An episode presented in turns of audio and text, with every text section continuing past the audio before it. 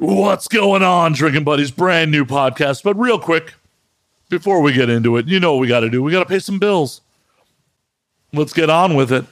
First and foremost, we are brought to you by uh, the video version of this podcast. That's right. See the madness in full HD, ad free, for $6 a month or 99 cents an episode. That's $6 a month right now gives you 83 episodes and counting.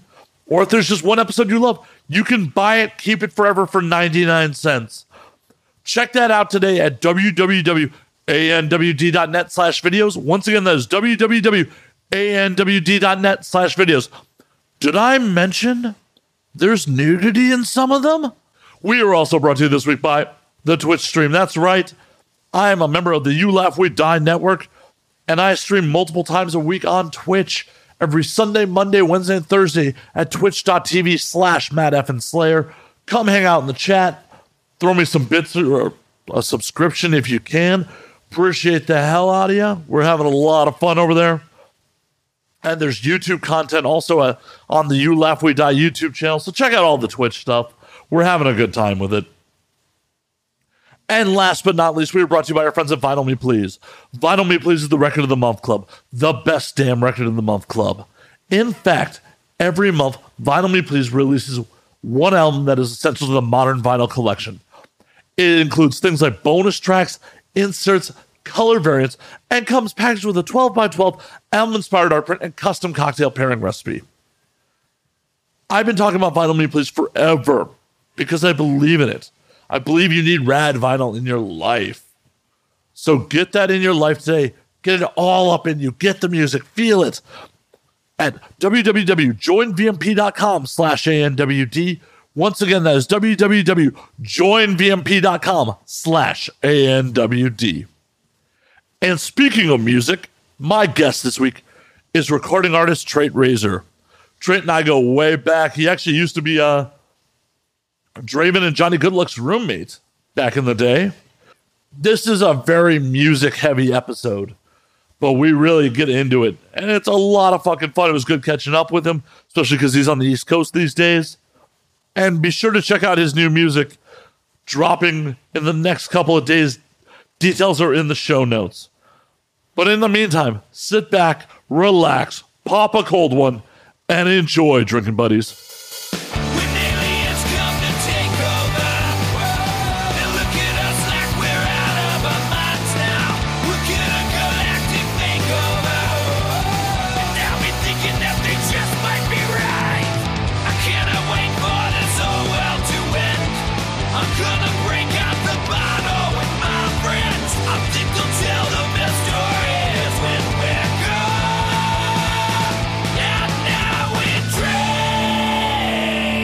What the fuck's going on, man? How you been? How's it going, Matt? It's going well. You know, another beautiful day here in 2020. Woo! Yes, sir. LA just announced a new fucking stay at home order, so kicks off Monday. I wasn't going Jeez, anywhere I heard- anyways. Fuck it. I heard they shut down all dining. That's the that's the start of it, huh? Yeah, that started at time of recording like two days ago. Okay. And then they just announced today that Monday till December 20th, full on stay at home order. Like you're not even allowed to intermingle with anyone who's not of your household. Jesus, until when? December 20th. December 20th. I wonder how that's not affecting my flight, is it? Am I still good to come out and work? I don't know. Something Don't. I'll have to figure out here. Yeah, because technically, like, I don't know. They didn't put retail on hold, Okay. of course, because, you know, capitalism. It's like the holiday season. No, no, no. You got to still be able to spend. Of course, yeah. But, They can't have LA going broke. right. But, you know, I can't, like, technically, by the letter of the law, if I wanted to, you know, go see someone, you know, of the fairer sex, technically, that's against the rules if we don't live in the same household. Gotcha.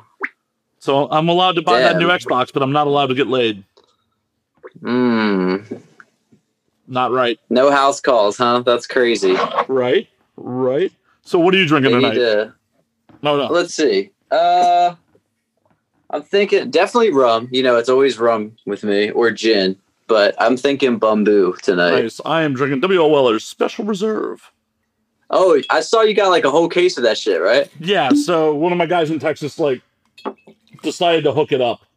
Um, We in taking shots or are we making a mixed drink? I am just drinking it on the rocks. All right. I'm gonna start with a shot then. Well, I can pour myself a shot too. I have uh, Elijah Craig, which I regularly shoot. All right. We'll just chase whiskey with whiskey. You know how we do. There you go. Keep it consistent. Exactly. So, what has all been going on with you out in the East Coast? Man, Cheers. 2020. Cheers, my bro. 2020 has been like a year of just rebuilding and re-strategizing. Obviously, you know the music industry is in complete disarray. Completely. I feel like we just got adjusted to streaming, where it was like, oh, you guys can't sell records anymore. The only way to make money is live performances and merch.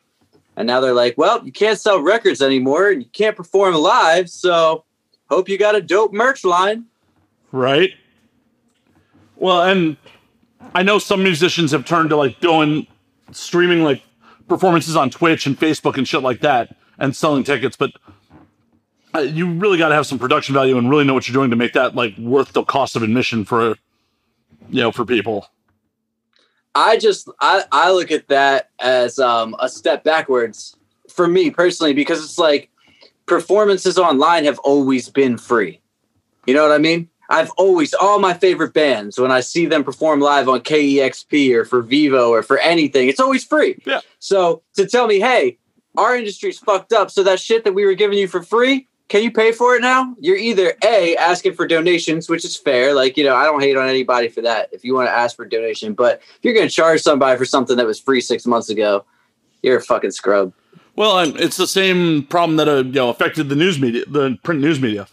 You know, when online news reporting first came out, the newspapers are like, "This internet thing, yeah, we'll put the articles online for free." Right. And then all of a sudden, people are like, "Well, why the fuck do we need a newspaper? It's right here on the web." And they're like, Right. "Uh, what the fuck do we do now?" And that's, I mean, sell advertising. Stop fucking whoring the people out. Like, I think it's so dumb when I see a Wall Street Journal ad. It's like, subscribe for fourteen ninety nine. I'm like, fuck off. Like, you can't get Budweiser to s- uh, sell you some advertising space on this page. You got to charge me. Fucking stupid. But I think that's because we came to the expectation of it being free. If they had charged for it from day one, we wouldn't think it was out of the ordinary. Oh, yeah, no, facts. That's that's true. I mean, it's just how the music industry, you know, kind of fucked up in giving away those performances for free too, because they just looked at it like music videos, where like no one charged to watch a fucking music video. Right. So Well, there's multiple facets to that. What we're getting for free, you know, with like a Vevo performance or um like a Triple J performance, stuff like that. That stuff a lot of times isn't free free. You know, we're just not paying for it. Right. Someone is paying for that. And I and I think that that maybe was how it kind of should be because what's happening here is that's a marketing and a promotional tool but now they're trying to take something that was the marketing and promotional tool and turn it into something that they're charging admission for. well, I personally am not a fan of that idea. I'm not a huge fan of it either, but it also changes because of the demographics of how the industry monetizes. Back in the day, like, yeah, the label would happily pick up the tab for your video or pick up the tab for all these promotional things because it sold units. And since physical Right. media sales are down, labels don't have that kind of money to just be like, yeah, we'll give you a fucking a million dollars to shoot a video with. Yeah, I think I think being creative is the answer.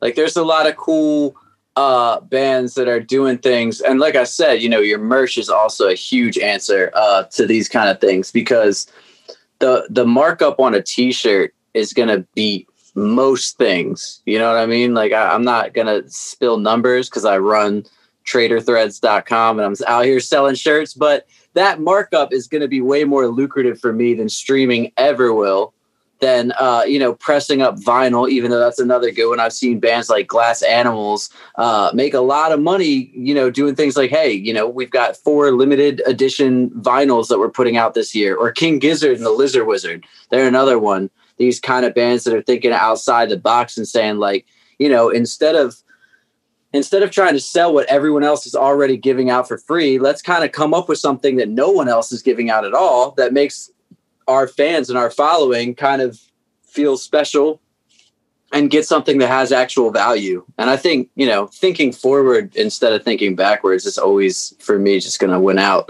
over time. Oh, you have to. It's really as technology gets more and more advanced, it's definitely adapt or die, and that's part of the reason that labels, major labels, fucking failing because like.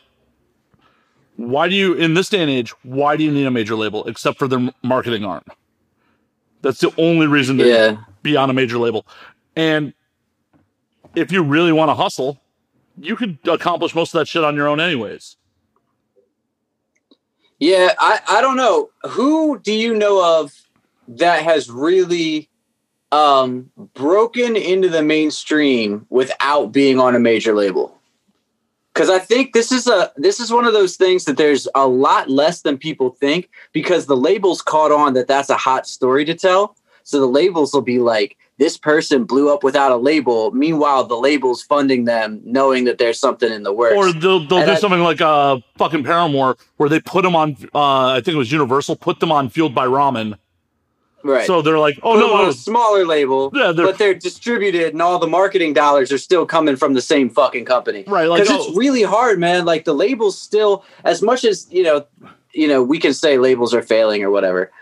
Uh, they're not. The labels aren't failing because the labels are owned by huge fucking companies. Uh, the the parent companies of the labels are doing just fine, and the labels are recouping huge amounts of money through advertising and through endorsements that's like the future of all this shit is like I was saying earlier, you know, you get Budweiser to pick up Post Malone. You ever notice that Post Malone's got Bud Light in everything he's doing? Well, That's that's where the future is and the labels know it already. Just like the Well- cigarette companies know to invest in big tobacco, the labels know like, hey, these artists and their tours, that shit could go away tomorrow. But if they're endorsing Bud Light or if they're like the Weeknd doing Mercedes Benz, this is a partnership that's going to last beyond that artist. well, on the metal side of things, Jägermeister and Jack Daniels has been doing that forever. okay. Like Jaeger, Jaeger used to like there used to be whole fucking metal tours sponsored by Jaeger. Oh yeah, I do remember Jaeger sponsoring lots of uh, concerts. That's pretty sick. Right. I mean, that's just been going on forever. Uh, I mean, I've said this plenty of times. The Napster, LimeWire, piracy revolution. Mm-hmm. All it did was made it so labels were w- less willing to take chances on artists. They're gonna get theirs. That's why we started seeing the birth of th- 360 deals. You know, back in the day, labels didn't take shit from your merch. They didn't take shit from Right. your tour. Right. Now you get artists signing the 360 deals because the labels are gonna make their fucking money. Yeah. No doubt. And they're the, just not the gonna take- hardest part, man, is that they they really have all the press tied up pretty tight. Like unless you've got some money to really get press, or unless you're gonna like virally blow up and then some kind of press is gonna pick you up. I mean, the term viral even anymore. There's bands with millions of views on their videos that still aren't breaking into the mainstream because no one in the mainstream is picking them up. You know, unless Ellen is putting you on her show, or uh, you know, in my realm, unless like the Source or Double XL magazine are giving you like cover features. You know what I mean? Like writing an article, they write 500 articles a day. Unless you're getting some kind of like big.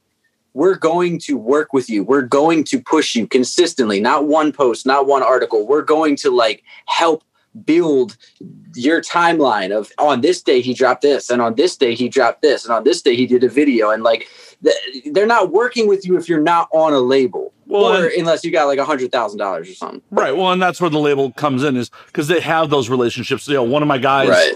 here in LA, like he works for an, an indie label, and his whole his whole job when he started the label was to go to radio stations around the country and basically glad hand, you know, program directors to get their artists played. That's his whole fucking job. yeah To go to these all these markets and be like, "Hey, man, good to see you. Let me take you out to dinner. Have you heard our new album?" Like, right That's what the labels are still good send for. Send me his info i need i need him i need him i'm gonna put him on the payroll Yeah, he, he is a VP at that label these days. So, I, I mean, I'll introduce you, but well fuck it he can put me on the payroll then yeah. But I mean, that that's where the labels come in, like those connections and those relationships. Because if he was just some dude like who worked for you, he might not even make it in the, the door to you know talk to that program director. But they Yeah. see the card of like VP of X label. I'm not going to name drop who he is, but sure, sure. like they're like, oh, yeah, we'll take lunch, and then you know he's been doing it so for so long because that friend actually came from um, a big indie label to another big indie label to an, a current big indie label he's not working for. So he's got years of those relationships, and those are the type of people Yeah. that labels employ. You know, employ. They're just like, oh yeah, you've been doing this for so long, and you've been the the radio guy at all these. Yeah, we got a job for you. No doubt. Yeah, you can get a ton of press, but it at the end of the day, it's gonna take a grind and a lot of fucking money. And I don't even know how you real like. Yes, the internet's awesome. The internet will get you out to places, but the internet isn't the same as like actually putting asses in seats. Yeah, and also the internet is like the highway. The highway doesn't get you anywhere. You go places on the highway. So people think like, "Hey, I'm going to put my video on the internet and I'm going to blow up." That's like saying I'm going to put my car on the interstate and I'm going to go so nah, bitch, you got to fucking steer, you got to put on the gas, you got to have fuel in the tank. Like it's not just putting your shit on the internet and all of a sudden you go viral. I Well, mean, maybe top- that's happened for someone. if you're dumb lucky, like that's like winning the lottery. But on top of it, it's like, oh, you made to where you're going. Did any of the other motorists fucking notice? Mhm. Yeah, no, that, that that's the thing. Not to mention that consistency these days rules everything. Like I have a friend, uh, I have a colleague, I should say, whose wife has an Etsy shop, and he was set, telling me today, he's like, "Man, the problem is if she doesn't put something new for sale on Etsy every single day, she gets lost in the feed and she doesn't make any sales." So we've resorted to now like deleting things out of our shop and putting them back in our shop if we don't have something new to sell just to keep up with the algorithm. And it's like when you get to things like press without that label type relationship, let's say you can afford to spend $5,000 to get in this like well-known online publication with a huge following. How many times in a year can you afford to do that for how many years? Like how do you stay consistent? How do you work the algorithm? I mean, how many times do you hear a song you like but it's not that first song or that second song or that third song. It's like the fifth song you hear from an artist, and you're like, all right, now I'm a fan. Now that I've heard that this person delivers consistently, now I'm going to invest in them because I see that they're working. That kind of work is costly. You know what I mean? And that kind of consistency, i- unless you have the labels gatekeeping for you and, and pushing you, is uh, that's kind of what 2020 has been all about for me is looking at this realistically and being like all right how do i formulate a plan with this uh, with this new label that i'm working with no, I totally get that, and you're 100 percent correct. It is so about consistency, especially in the era of algorithms. Like YouTube, unless you are uploading on at least one video a week, you might as not might as well not exist. Right Um, it's just you know you got to keep putting content out there. yeah And if you're doing music, you better be ready to hold a camera, fucking get some video editing done. You can't just put out music. No one's gonna pay attention to what you put on the internet if it's just music. yep it's crazy you need to sell the whole image and i don't know it's wild but it's good though because it's it's uh it's making everyone work for it which i think is not a bad thing. And it's also uh keeping people honest to a certain degree where it's like the people that you know really want to do this are going to find a way to do it. And the people that were kind of just doing it for the clout you know a lot of times uh either someone's going to help them out and they're going to make it too but on your own nobody's out here breaking their back unless they are passionate and they love this shit and the way i describe it to people is like i don't know what i would do if i wasn't producing music like i I, I would just feel not right. I would feel weird in my own skin if I wasn't doing some kind of music production. Hell yeah, hell yeah. The way I look at it is modern music production, modern entertainment production is a double edged sword. Because it used to be back in the day, like you could be playing a club and some mm-hmm. A&R guy might see you and try to develop you. But since the labels don't have the money to want to take a risk on people anymore, they're pretty much just picking up people that have developed some sort of following on their own, no matter how Right. they've done it. So it's like, And then they're leaving them in artist development for like 10 years anyway. yeah, 100%. Like, oh, hey, go go produce some beats for someone who's already established. Go Right. do backup vocals for someone who's already established. Let me find out this is the podcast that's going to get me blackballed from the industry. I'm over here talking all this shit. You wouldn't be the first person that this show has gotten in trouble in their respective industries. That's kind of how it rolls sometimes. Like, I'm completely Oh, yeah. unemployable in everything because of this fucking show. So, Oh shit. Cheers. I'll drink to that. hell yeah. Where's the Where's the camera? There it is. Uh, I'll wait for you. Cheers. Ah, salute. Boom. But it's that grind. It's 100% that grind. You have to be willing to stay in it for the long haul. There was never any instant fame in music. Like, it blew my mind when I started working in music and just coming to the realization like, when you hear about a young new act, generally those motherfuckers are in their 30s.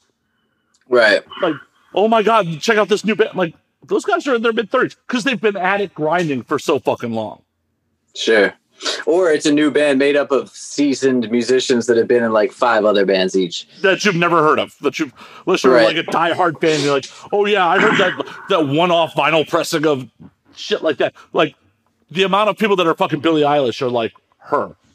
You know, like Not to mention that her brother was already doing production for other people before she popped off. So that's another Right. example. But if you look at like the, all the old school young stars, it's like most of them came out of Mickey Mouse Club, like Britney, Justin. Oh yeah, Christina okay. Aguilera, We're gonna all the- take taking it back to the '90s here. Right, We're dating look, ourselves, man. We're dating ourselves, but like.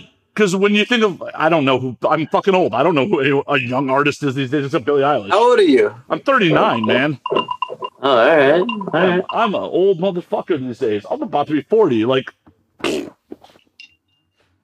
Ah, time for a humane death soon. right? Put me the fuck down. But, you know, I. even like, okay, what Justin Bieber was a fucking YouTube sensation, but he had professional management before. Oh, dude, Usher was already hot on his tail before any of that shit Right. got big. But that's that's also a one-off artist being like, oh, I can make something out of you. That that's a dumb But- luck lottery win. Yeah, but once again, they definitely played it up like no one was involved in the early stages. And that's the type of thing I'm talking about. It's like these labels got smart to the underdog story and they were like, yo, when we're investing in these new people, we're advertising them as like unsigned. No one's got a contract on this kid. He's out here, he's gone rogue. Like, but in the back end, this shit's already all worked out. Well, it's the same like American Idol bullshit. Like that's what made American Idol so fucking big. Is like, oh, look at all these unknowns that are going to be rich and famous, and like, I don't keep up on any of like the Idol winners, but like, most of them like were working musicians in some like the winners were working musicians in some level. They weren't like just like your waitress who had a good voice, Right. and then they got signed to Yeah, I wildly unfair contracts. Yeah, I can't really remember anyone outside of like the first few seasons, Yeah. which now I'm dating myself. But I remember Kelly Clarkson. I watched Kelly Clarkson on American Idol, so that tells you how old I am. Yeah, well, yeah, but Kelly Clarkson, she was a working musician before she won Idol, wasn't she? Am I have no idea. I was pretty young. Well, I, I mean, I wasn't. Dude, that was like fucking twenty, like fifteen years ago. We're gonna Google Kelly Clarkson real quick. I mean, Kelly's a year Google- younger than me. Google Kelly Clarkson weight fluctuation. It's wild. No, no, no, I'm not. I'm not gonna talk about her. Uh, you know, I, I I'm not gonna fat shame anyone, but I think when anyone like goes back and forth and back and forth and back and forth every couple years, it's really uh really interesting to watch. That whole Jonah Hill type vibe, well, like and- that's just a wild. You're taking me, you're taking my heartstrings, and you're just like taking me on a wild roller coaster over here. I'm rooting for you. What are you doing? Uh, but she had you know multiple kids. Yeah, that shit happens. She's a fucking adult. You You know, she's an adult. She's a real person. Yeah. Yeah, she had a she financed a demo before American Idol. Like she was a working musician. Okay. So like All right. yeah, she might not have been a wildly successful mu- working musician, but she was a working musician. Like she was at least pursuing it professionally. If you spent the money, especially in those days, for studio time to fucking put out a demo, you were trying to do something with it. Yeah, no doubt, no doubt. That that's the crazy part about 2020. It's like this is the we are in the era that is the fucking easiest to make your own content. Yes. The, the hell, what we are doing right now, 15 years ago would have been prohibitively fucking expensive. Yeah, no doubt, no doubt. It is wild too because I feel like that has made people. um I feel like it was easier to imitate other people's content and get paid for it before because you still had to grapple with the cost of producing the content. So, for example, if Sublime was the big band at the time and you were a band that was local that sounded like fucking Sublime, you still had to have thousands of dollars to go in there and cut a record. So it was easier to pop off as a band that was ripping off another band. But now that everyone has a MacBook and a blue microphone from Guitar Center, and anyone can download plugins from waves.com and get a Pro Tools demo, it's a little bit harder to make a Post Malone ripoff record and get famous because now like there's a demand for being yourself a little bit, a demand for having your own niche, a demand for authenticity. And once again, thinking forward, I think that's a good thing. Oh, I think it is too. It, it should be, it gives access for more people who are original voices to fucking make something. Because Yeah. if you were some fucking, you know, if you were, grew up impoverished, you had no fucking chance unless someone discovered you to finance fucking going into the studio. I remember booking studio time for people in the mid 2000s and a reasonably priced studio, like a not a major studio, but like a reasonably priced studio was still billing me out 125 an hour. Mhm. You could probably Yeah, I remember when I first got started in this music shit, I was working two jobs and uh hustling on the side and basically was spending like most of my money on studio time. And that's when we had to get smart and we had to, you know, I had to learn things about recording myself. I had to learn things about mixing and producing. And honestly, it led me down the path that I'm on now. Just being like, yo, I can't work at California Pizza Kitchen and another spot and be selling grass just to pay for the studio time. Like something's got to give. Like I got to be smart. And uh, that's another thing that I think is cool is, I mean, constantly reevaluating ways to save money as a musician without sacrificing that quality is is another really cool thing. Like we've gotten now to the point with my label where I have three different studios in my home. One is a complete full studio that I'm sitting in right now with an isolated vocal booth. The whole room is treated with these acoustic panels, so there's no echo or reverb in here. I There's kind an acoustic of hate you a piano. little right now. Hit you a little. Dude, it's it's wild. We got all the guitars, all the amps, everything. Then we have a beat production studio, and then we turn the living room into a full band setup with a live drum kit, a 24 track digital recorder that records and all separates, all that shit. So basically, 85% of the recording process happens in this building. And then we go to, you know, someone that's got the awards and the nominations and all that. And I go, hey, here's everything that I've done and, and how I think it should sound.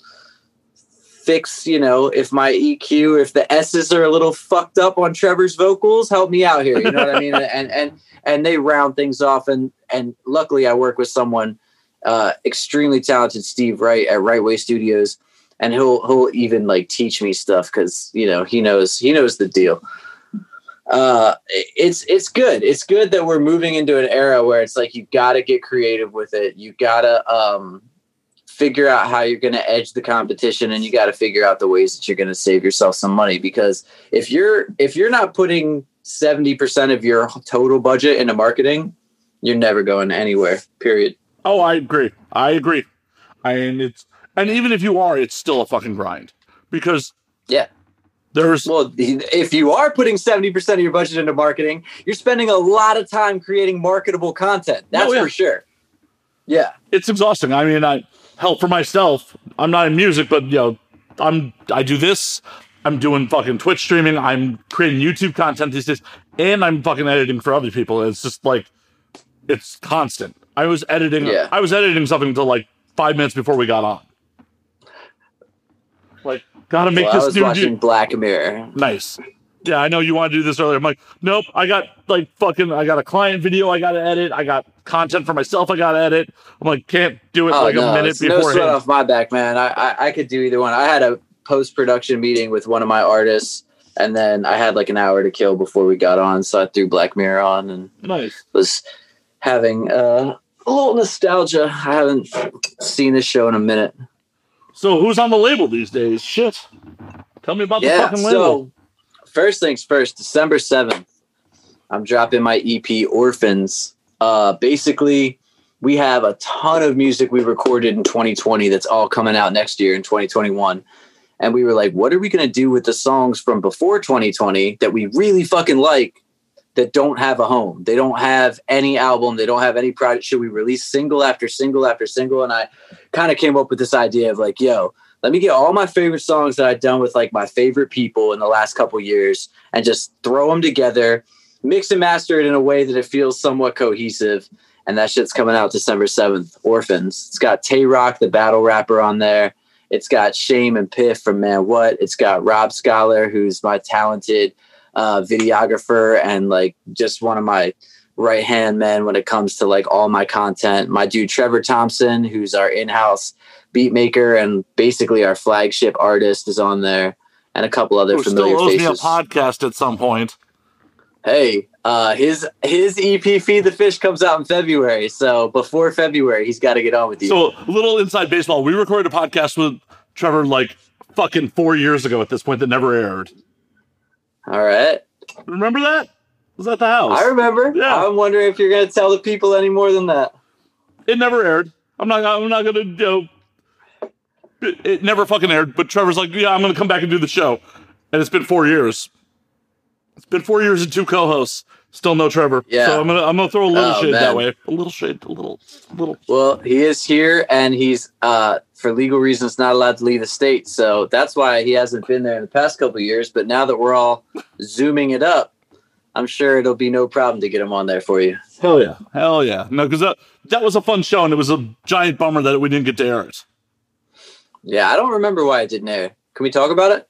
I don't really remember either. I just got a fucking. Right. I got a call like fucking what like under 24 hours before fucking airtime. Like, uh, we gotta pull that. From us? Yeah. Oh wow, I don't remember. Maybe something. Maybe dates got screwed up. Maybe like we were talking about releasing something and we had to push something back. I don't remember. I still actually have the original Yeah. audio somewhere because I don't delete shit. That'd be fun to listen to. I wonder what that was like. I, I can Yeah, send it it's over to you. man. I, I unfortunately can't air it because yo, that's that's original co-host era, and like I don't know how she Oh, would feel about me airing something with her on it. Yeah, yeah, yeah. I honestly was I in the room or was it just you guys? I'm pretty sure you were there. All right, because I remember doing the podcast with you, Josh, and a lovely young lady whose name I don't remember. Right before Bonafide Fabian's EP came out. That I drink a lot. I don't. I mean, this obviously, Hey. obviously, sometime in 2016 because you know that's when. That sounds about right. Well, it had to be because you know me and uh, Draven and Johnny Goodluck parted ways in early 2017. So Okay. Yeah, that sounds about right. So have you been doing the podcast by yourself? Uh, so we had Andy Cruz stepped in as my co-host from like April 17 to like October 17, and then I've been doing it solo since. Nice, nice. I mean, hey, there's this book I'm reading, and it's called uh, "Live Your Dream." It's just one of those books you buy in the airport when you don't have shit to do. And uh, the first chapter is basically like, "Yo, if you want to do anything, do it by yourself." And I was like, "That's a crazy way to start a book is to tell people not to like have a business partner." But the first chapter of this book is basically straightforward, being like, "Do not have a business partner." like hold yourself accountable do shit yourself and just grind it out I agree with that. I agree with that, and I yeah I, I, it took me years but i do too I have constantly professionally made that mistake. Like Me fucking too. when I started when I started my label, like Take a shot. all right, we'll do another shot. I mean, you know, I ran a label in like the mid 2000s. I ran a small metal label in Chicago. Yeah, yeah, yeah.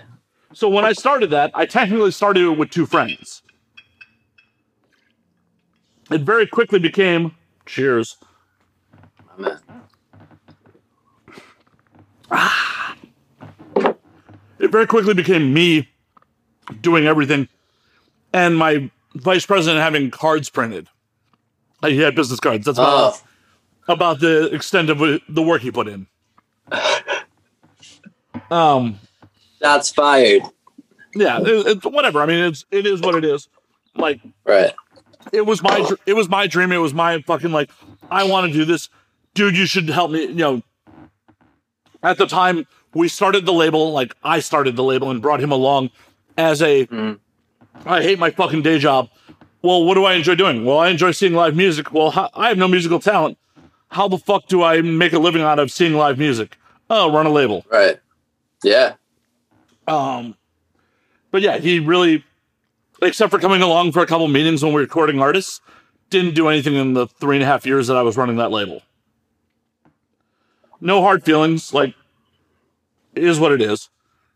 Yeah. And then when I decided that I wanted to start this podcast, I wrote, you know, I pitched it to Draven.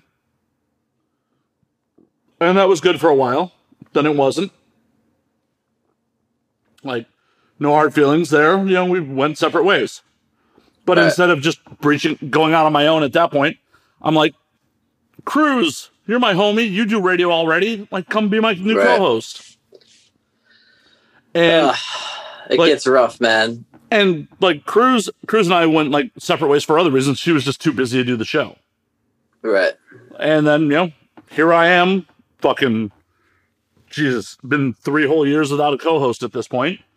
Still releasing And look, you're still week. doing it. Yep. Yeah. I mean, I feel like that's that's what it really all boils down to. Like, um, at this point, I would consider Trevor like a business partner. But if Trevor decided to leave tomorrow, the trajectory that that my label is on would not have to change. You know what I'm saying? So you asked who's on the label right now. So uh, we have Bonafide Fabian. That is our indie psychedelic artist. He's really dope. It's kind of like you pulled somebody like straight out of the late 60s, early 70s and put him in the studio with us. He's super cool. He's getting ready to release his second EP this summer. Nice. Uh, on the hip hop side of things, uh, hip hop pop kind of like, you know, what we call hip hop today. We've got Trevor Thompson. He's also killing it making beats for himself and for other artists. Um, I'm releasing music. I just signed a new band in LA. I'm not talking about what their name is yet, but their debut is going to be out in March. oh, come on, give me this. Come on, give me the scoop for old time's sake. Give me the scoop. I really can't. I really can't tell you too much. Um, well, you can give me a name, right? Or they're not under contract yet. Uh, no, they're under contract, but I don't want to. They don't have anything out on the internet yet. So instead of like putting names out Okay, there, well, at least while tell me what they're about. Tell me about. Tell me what they're Okay, about. so it's um, it's it's psychedelic music, but it's not heralding back to the '60s and '70s in the way that Bonafide Fabian does. It's more looking towards the future, and it's more rooted in maybe like uh 90s pop sensibility and forward so it's um male vocals a lot of synthesizers uh, a little bit of hip-hop influence a little bit of psychedelic influence it's pretty cool Very cool. Very cool. yeah How long have they been playing together? um i yep we're getting into territory that i can't i can't say too much more All right, I, I gotta push yeah a little. that that, that one's that one we'll have to get them on the show later though Hey, I'm I'm always Uh, down. You know I'm always down. Yeah, they're they're playing up the fact that they uh they're playing up the fact that they have a little mystery going on. So and then in addition to that, I still have TRP, which is all the homies that I've been making hip hop, R and B, and and pop music with here in Baltimore. Uh, young artist named Drist, who put out a pretty successful video with Trevor earlier this year called "Run It Up." Um, and then my own music, man, which uh, I stepped away for like seven years because I was producing for a lot of other people and kind of trying to figure out the business side of things. and uh, 2020 is the first year that I've dropped something. This Orphans tape on the seventh, and I've got two more tapes in 2021 that will be out here. So it's pretty yeah. exciting. It's a lot of fun, man. Like getting back to what I actually love about the business and not just doing uh not to sound selfish, but not just doing everything for everybody else, doing a little bit of this for myself again is Well, fun. it's crazy. Like the people, most people who don't work in music or have never worked in music don't understand the complexities that go into the business of music.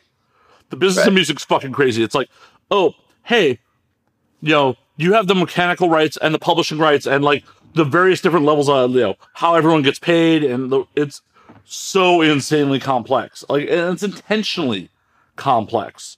Right. Yeah. So it's just like I understand that it would be rad to be like just take a step back and actually like do something creative, do something fucking fun. Yeah, luckily I, I well, I don't know if I should say luckily. I've been able to stay on the creative side of things for a really long time, but I've also kind of taken a look at all of this as I've as I've done that and said, you know, hey, yeah, I've got my production credits up a bit and I've definitely gotten my abilities like honed my skills like like a madman. But have I moved forward with this as a business in the last couple years, or have I just worked on myself ultimately? You know what I mean? Become a better producer, become better understanding of music theory. You know, my repertoire of artists I've worked with has expanded. So now I'm I'm really trying to take 2021 and be like, all right, let's fuck around and treat this like a business that you know granted i'm great friends with all the people on the label but but let's look at this like i would look at any other business let's just pretend that i'm buying some fucking garbage bags from china and selling them on amazon and let me be the very best at marketing and selling the shit that i fuck with and that i really believe in you know what i mean i'm enjoying the hell out of making this shit i gotta get better at promoting and marketing the shit Well, and one thing that I personally ran into that I had problems as a label head, which I don't know if you run into yet. Hopefully, you never have to. Is like sometimes I had to make decisions that were I had to choose between my artist and the business, the label itself. Like those were rough choices. That's ultimately like why I didn't enjoy being a label head. I mean, I enjoyed the Right. fuck out of it at times. Don't get me wrong. It wasn't like, oh my god, I hated this, but especially at the small level like that we you know you're operating at that I was operating at. Yeah. Like you have personal relationships with every one of your fucking artists. sure And it was like, oh shit. I gotta make this choice that like either benefits my artist or benefits my business. Like which one do I make? And those were rough fucking choices.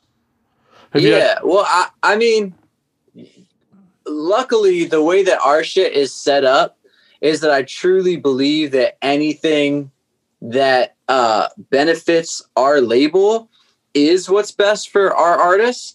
The only artists that i have problems with them seeing eye to eye with me or like trusting my instincts is trevor. And i think that's also because of the dynamic of our friendship. You know what i mean? We're competitive with each other naturally.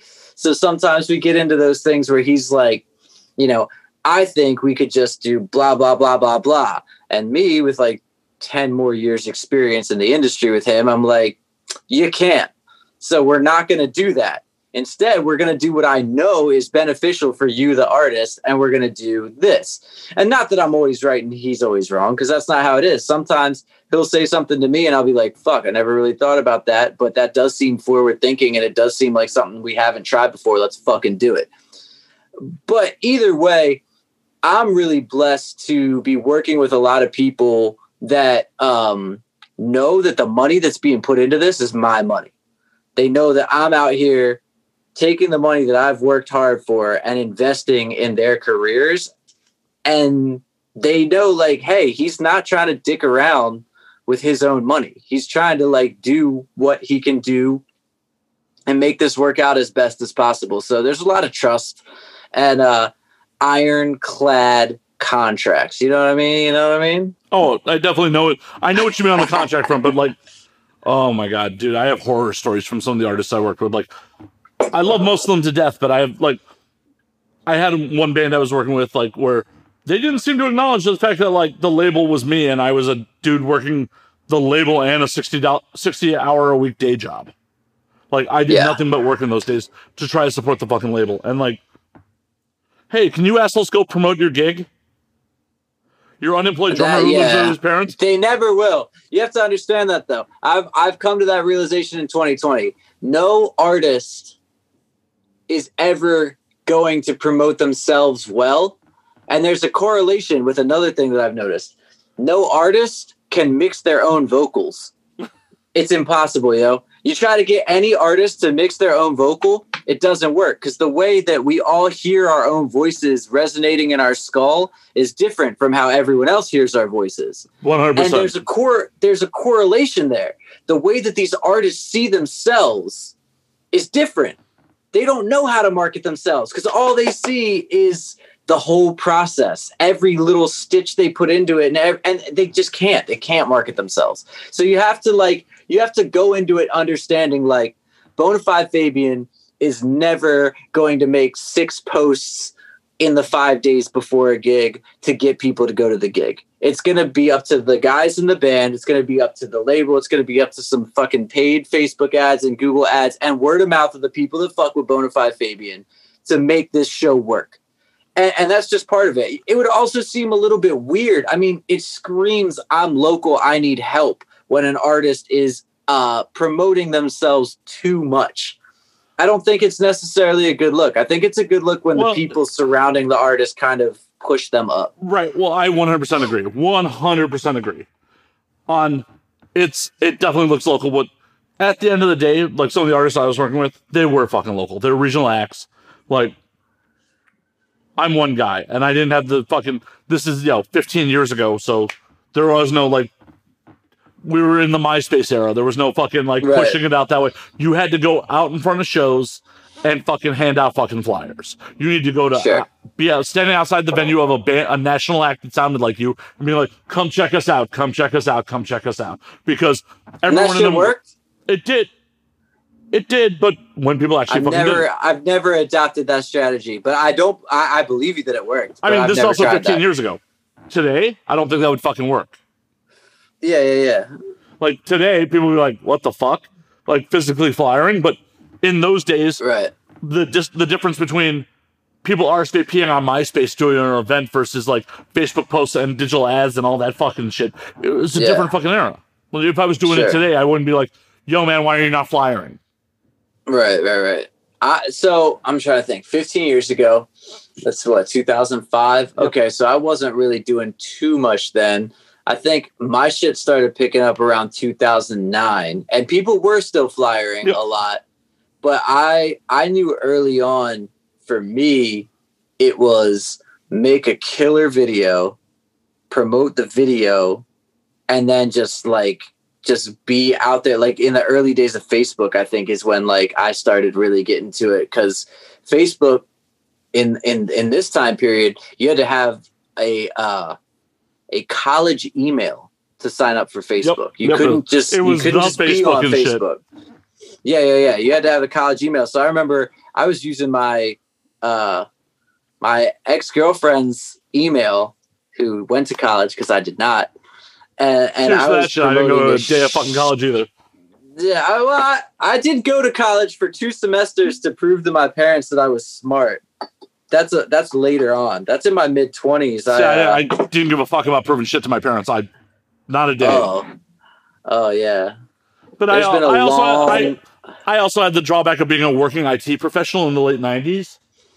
Okay. Like I was working in IT before I graduated high school, so I'm like, I'm an IT professional. I got the world by the balls, and then the dot com bubble burst, and fucking the strange trip that got me here is here. Yeah, I hear that. Yeah, it was weird. My relationship with my parents was like they kind of looked at music as like you failed at high school and you didn't go to college and that's why you you make music. And I feel like there was like a a three-step process in turning their brain around. The first thing that I did and this is all, you know, years later, I went to school for two semesters, got on the dean's list and didn't tell them I was going back to school. I just went and then I just sent them like you know the letter from the dean and the, and the grades, and I was like, hey, I'm never going back, but this is just to let you know that this is something I can do and I can do it well. And then step two was working with a Grammy nominated artist, being an executive producer on the album, and like letting them see that this isn't just um, something fun or like a pipe dream, but this is like a fucking business. And then step three was them seeing my clothing line, Trader Threads, kind of moving on its own and bringing in money and, and seeing that, you know, I'm not just out here getting stoned in the studio making songs with my friends like i'm actually trying to build a brand build a lifestyle and, and build something i can give to my son Well, and that's that's the fucking crazy part. Like in 20 fucking 20, with most of us like at one point this year fucking stuck at home, just fucking stuck at home.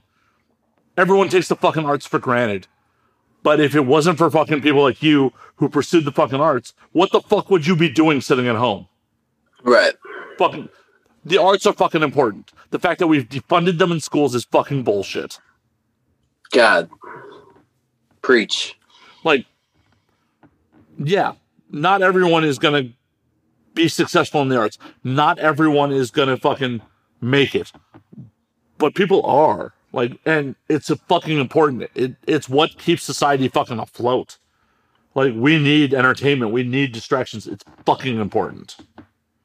Yeah, I mean, I think the word that always comes to mind when this conversation comes up is expression. You know what I mean? Like, um, proper expression is the answer to a lot of problems: violence, rape, a lot of things like that. A lot, a lot of the things that I feel like uh, come from people having an inability to properly connect with other people. Art is the answer appreciation for people's experiences through an expression an artistic expression is the answer uh to a, to a lot of that shit in my in my opinion and i think that uh art is medicine in a lot of ways you know what i mean it's it's a way to balm the soul through pain it's a way to encourage others through good times and it's a way to just express um the unity of struggle. You know what I mean? Like the reason why trap, drug dealing, gun tote music is so prevalent is because it gives people this feeling of like life feels like the wild wild west anyway. Life feels like a constant struggle where everyone's trying to bring you down and you're a one-man show trying to shoot your way out. That's how life feels.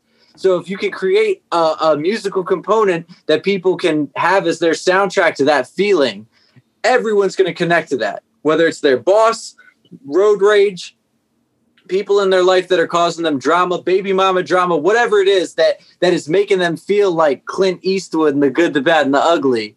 There's that musical component that's like, yeah, I'm out here doing what I got to do for me because life is hard and I don't have what some other people have, so I'm taking and that is a way that everyone can kind of just like take a breath and be like, all right, it feels okay to not have the ideal life. It feels okay to be struggling today or to be having a rough time. I think all of that shit is healthy. Same way I think that to a certain extent, violent video games are healthy. I think, you know, that's just as healthy as taking Taekwondo, you know, some kind of release where you're able to take physical energy and mental energy and put it out there in a way that doesn't actually harm anyone that's positive to me. I agree. I agree. I, we need releases, and we need escapism. Like life sucks sometimes. 2020 has been a rough year for fun. Like rich, poor, it doesn't. Unless you're Jeff Bezos, 2020 has sucked. Like that made- 2020 is like one of the best years of my life, and I do I do know I'm in the super minority with that, but it's been an incredibly good year for me But that- because that's an outlook thing. That, that that is that is completely an outlook thing. yeah yeah, but there was also a lot of pressure off of me because the rest of the world wasn't doing shit. So I was like, okay, for the first time in my life, I can do a little bit less, plan a little bit more, think a little bit harder. Like it allowed me to get into a headspace of reconstruction and of looking at the whole thing outside the box.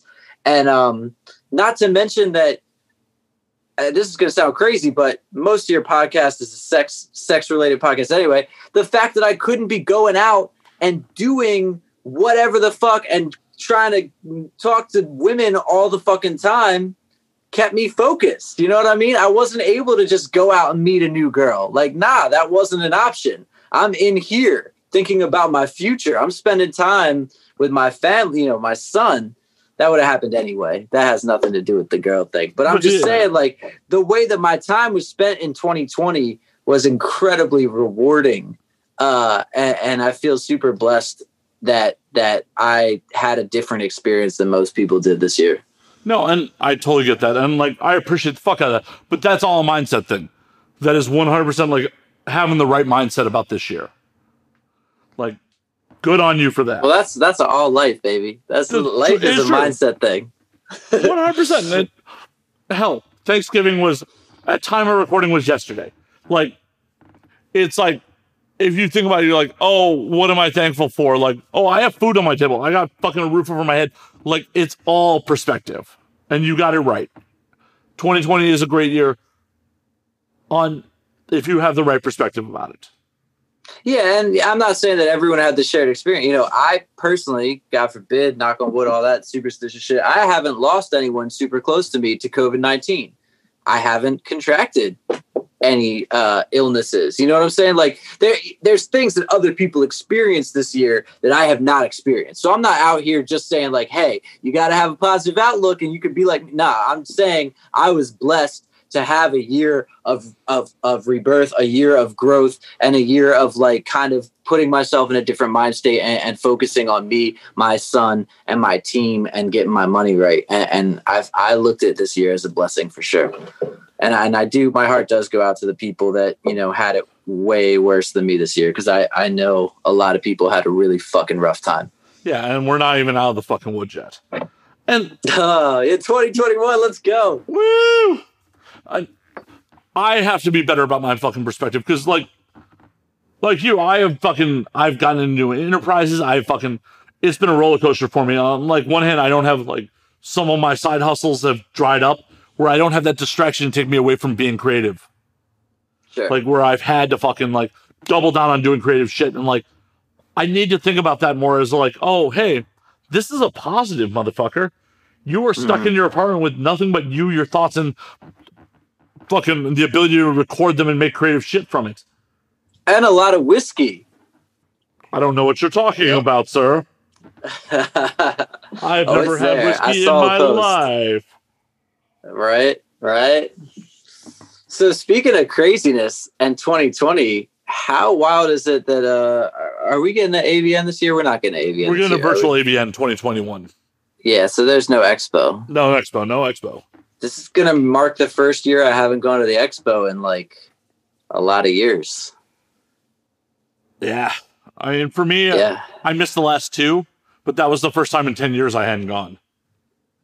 So we always see a big spike in our clothing every time I go to the AVN. There's always a big spike in sales because we'll give the, you know, the submit and the dominant shirts out to all the porn stars and some of them will post it and their followings will hit it up and I always have this nice little February, March, April spike in sales and I'm like, "Oh man, how am I going to virtually connect with the porn stars this year? This is going to be weird."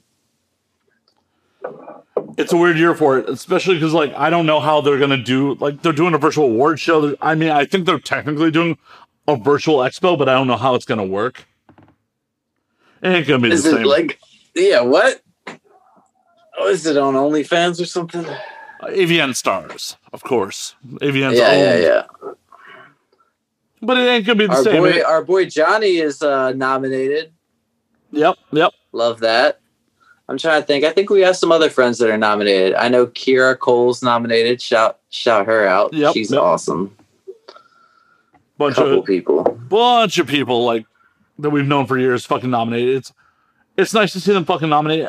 It just it's a bummer to not have to not be able to go in Vegas and be like, oh shit, like getting weird, getting circle bar fucking shit at four o'clock in the morning. Yeah. Ah, I kind of miss it. Yeah. I kind of miss it. I mean, I I haven't gone last. I'm not gonna lie. Last year was pretty great. Uh, the year before was mediocre, but last year was was a lot of fun. I had a good time last year. See, I haven't Uh, gone. all I know is if we go in 2022, we should go together. We should tear shit up. We got to make up for this year. Hell yeah. No, 2022. If we're back to a real convention, I'm gonna go. like 19 and 20, I didn't go because like it was one of those things. that, Since I'm living in LA now, it just wasn't financially like a good business decision for me. Like the content I get at AVN is all real short format shit. Like the last podcast we did from 20, uh, AVN was 2018, and like yeah, I had like 20 different performers on, but for like 10, 15 minutes a pop. Right, right, right. And like this show is not a fucking like get in, ask you a fucking couple questions, get out type deal. Like Sure. No, it's more of like a camaraderie. Let's get a little saucy together and talk some real shit. right, exactly, exactly. And I don't feel that ever shine through with the AVN content. Like when I was living in Vegas, when I was on the road all the time, like yeah, it made sense to go back to AVN to get content. But since I live in LA and like most everyone's here, I can have real shows with people instead of being like, hey, here's some bullshit questions. Like, and I'm not knocking the content I did at AVN, but it's not the same. Sure. Yeah. For me, it's always just like making that initial connection um, and then building a relationship off of it. Like I can think of, like I mentioned, Kiara Cole, Nikki Huntsman, uh, Sabina Rouge, um, even Kimmy. There, there's just a lot of people that I met at AVN and just handed them a shirt and was like, "Hey, I make dope shirts. I make cool music. I respect what you're doing. You're awesome. Take this." And develop some some form of like rapport and and relationship with these people to the point where we can like text each other and goof off and fuck around. And and that's what I like about AVN is just like if you are coming there no disrespect to anybody, but if you are coming there for a reason other than to just like take a pic and simp with somebody, there, there, it's easy to develop like uh, a rapport with people, and I like that. You know, it's got a very Comic Con type feel to it, where you could just like walk up and see Brent Spiner from Star Trek: The Next Generation and be like, "Hey, man, like I got this thing." And you talk to him, and then you exchange emails, and then next thing you know, like he's wishing you a happy birthday. You know, it's kind of like that, and that's what I fuck with about AVN. So much, some of my best friends, like, were interactions I had at Circle Bar. Like, the shit on the show floor, like, people are too busy, like, they ain't got time to, like, actually connect. But the Circle Bar, fucking part after parties, AVN is a magical place for that shit. So magical. funny story. I've never been to an AVN after party. I've Well, gone no. like six six years. I've I'm not never talking about like to an after official party. after party. Fuck the official after parties. I'm talking about like oh well, I've partied with like Ja, Yeah, Johnny. Yeah, like I'm talking about like the, the sweet parties and shit that happens in Yeah, fucking rooms yeah, and shit like that. Like, I'm not talking about like fuck the official after. I mean, no AVN. I'm sorry. Don't fuck the official after parties. Don't fuck the official after parties. But yeah. No, no. What ha- what goes down when you meet people, when you you got friends, and like you end up in some suite, and like the shit that's not open to the public is what I'm talking about.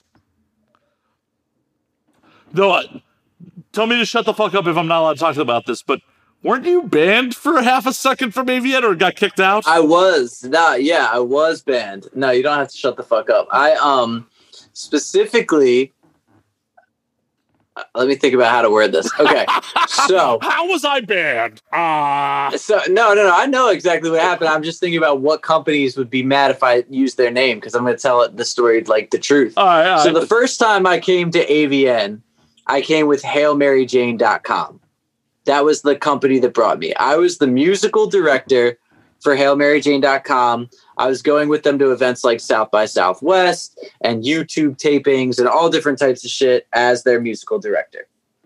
They were like a cannabis culture blog that was trying to sell themselves to a bigger company.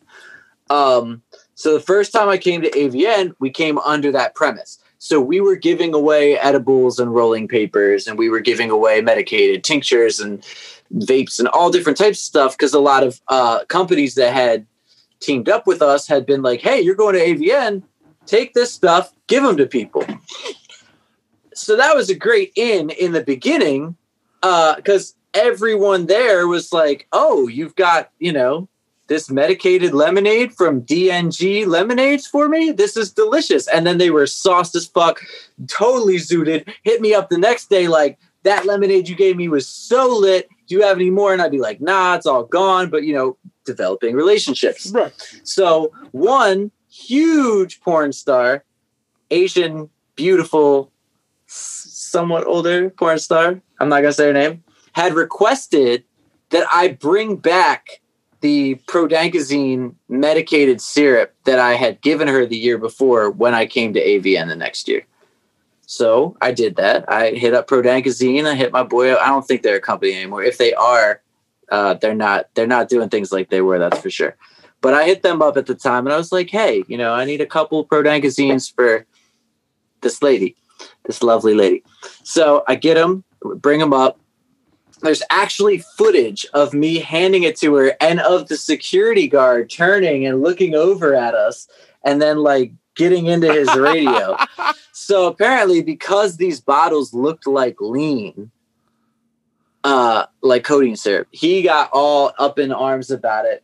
And they took me down to the basement of the Hard Rock, and they like put me on camera, and they read me this paragraph explaining that I was banned. And I was like, "Hey, listen, you know, uh, you guys are getting legal weed like within the next like two months at the time. Like Vegas was just going legal. I was like, I'm not really sure. You know, as you were fucking walking me down to the basement, I saw a dude rip a line of coke off a poker table. Like, you're banning me for weed? And you're about to go legal with weed and you're letting high rollers blow coke off the table? Like, this shit's crazy. But it was what it was they they took this video of me, escorted me out, told me I couldn't come back in, blah blah blah. And I honestly, I'm probably still banned, but I just came back the next year and no one bothered me. I came back the next year, no one bothered me. I came back the next year. And since I don't go there under the premise of working with a weed company anymore, now I, I show up uh, under the premise of Trader Threads, which is my uh, kind of anti-designer fashion fashion clothing company, and we have two shirts that do really really well at the AVNs, and hopefully something new by 2022 when we're able to actually go back in person. Dude, that'd be amazing if like you were able to get a copy of that footage of like them giving you the riot act, like in the basement, where like that's right, banned from the AVNs. Boom, just like you, like that'd be amazing if you get that footage. I wonder who we'd have to talk to. I'm sure I could figure something out. I mean, the Hard Rock doesn't exist anymore because like they get sold to Virgin. Yeah, So damn, and we're not even gonna get to see the first Virgin AVN. Ha, Virgin AVN. Oh, oh. I know. I know. It, 2022. It'll be. It, hopefully, we'll be back on. We'll be back to like, you know, no masks and raw dogging people. Hell yeah, it's been a while. So, how's fatherhood treating you? By the way, you talk about your son a bunch, but Oh, dude. Uh, so my son is like the coolest. I never wanted to have kids, man, like at all. I had no desire. I actually, people don't believe this story, but it's the absolute truth. On my way home in April of, I guess it was 2017, I was in an Uber talking to my female Uber driver about relationships and all types of shit heading to LAX and she was asking me if I would ever have kids, and I was like, no, I'm never gonna have kids. And she's like, you know, what if you're, you know, with a partner who you're madly in love with, and and they really want kids? And I, I was like, you know, Miss, I really don't think that um, I'm the right partner for them if they really, really want kids. Like, I- I see the world just getting shittier and shittier every year in so many ways you know the economy in the in the fluctuation of the dollar in the way that people treat each other. Right. uh there's just so much bullshit going on. I would hate to be responsible for the happiness of another human being when 80% of the human beings i know aren't happy. It's a bad time to be responsible for the happiness of another person or and I'm having this whole conversation with her, and I go home and I fly home. And like two days later, I find out that I am having a kid. it was epic and it was scary, but um, there was like at that point there was really no, there was at no point where I was like, hey, we should we should get this taken care of. I kind of just like felt like, all right, well, you know, I'm at this age in my life. Let's ride this out and see what happens. And man, my son is the dopest. He's so cool. hell yeah, hell yeah. There, there was no point where she was like, "Let's take care of this," either, right? No, no, no, nope, nope. Uh, I think that she was really scared and real freaked out, and the way I approached it to her, I mean, I I, I wanted to kind of see it through. Mainly, I hadn't gotten anyone. Damn, we're going deep. I hadn't gotten anyone pregnant since I was like eighteen, and the girl that I had gotten pregnant when I was eighteen uh, was the girl that I lost my virginity to, and she went through like a crazy like uh like body dysmorphia and a bunch of other stuff. She was a model and ended up kind of i- inducing a miscarriage through her own actions uh, close to close to the end of our relationship. So I hadn't had any uh, run in with that kind of situation since I was 18, and, and years and years later, I just kind of was like, all right, well, if this is the plan that that the universe has coming my way, I'm about to see what what's up with this. I'm also an only child. My parents don't have any other kids, so it kind of I don't know. I was just like, it was a big wake up call, and I was like, fuck it, I'm gonna I'm gonna ride this out and she she wanted to ride it out too. And even though we didn't work out as a couple, uh, I don't think either of us. Sometimes I get that feeling like I wish I didn't have a kid with you, but then I wouldn't have the same kid. So I, I got to check myself when I start feeling that way. I mean, that's just. Unfo- I mean, that's natural shit. I mean, it's Yeah, crazy. Like the amount of people like that I've had unprotected sex with were like, "Holy fuck!" To be stuck with you for life. Like even if the kid ended up awesome, to be stuck with you for life might be a problem. and you know, obviously we're not stuck together because I actually broke up with her right after AVNs this year. but um, yeah, I took her to AVNs and the Grammys back to back as my as my guest, and we got home and I was just like, you know, I can't really fuck with the way that you act when I when I'm like taking you to do the dopest shit. And and you don't even realize that like I'm out here for my business. Like we're not out here to party. I mean, we can party too, Right. That, but we can't put that job. But ahead. Yeah, we can't put that ahead of like the goals.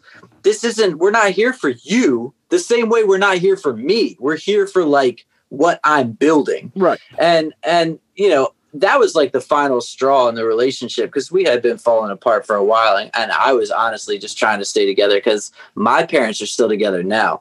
All I know is good old wholesome mom and dad loving. Like I don't know about that broken home life. So I was really trying to stay together for the kid, and I, I'm glad that uh, I'm glad that I got pushed over the edge because life for I think for both of us. I mean, she's got a cool new boyfriend now that she's really into, and uh, I'm single as fuck, which I'm really into.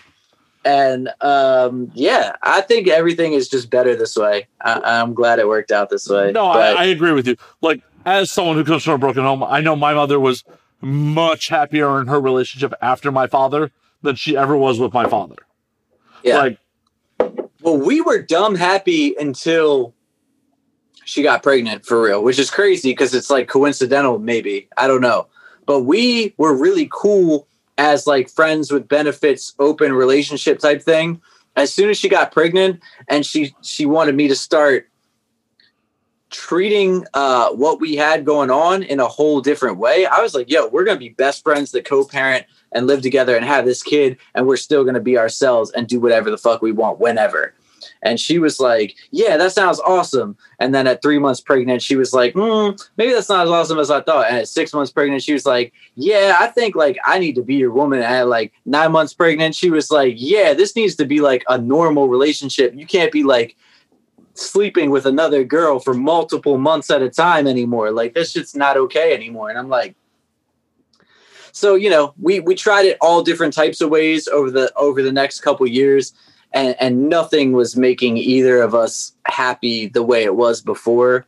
And finally, I was like, look, I'm going to keep doing all this crazy dope shit. I don't feel like you're appreciative when I take you with me. I don't feel like you I feel like you take the perks of being my lady for granted. And and I know that the girls in my DMs over here would if they were doing the things that you're doing would be like to the moon. So like I'm I'm not really feeling like this is right for me anymore. I'm finally starting to feel like uh, this is holding me back.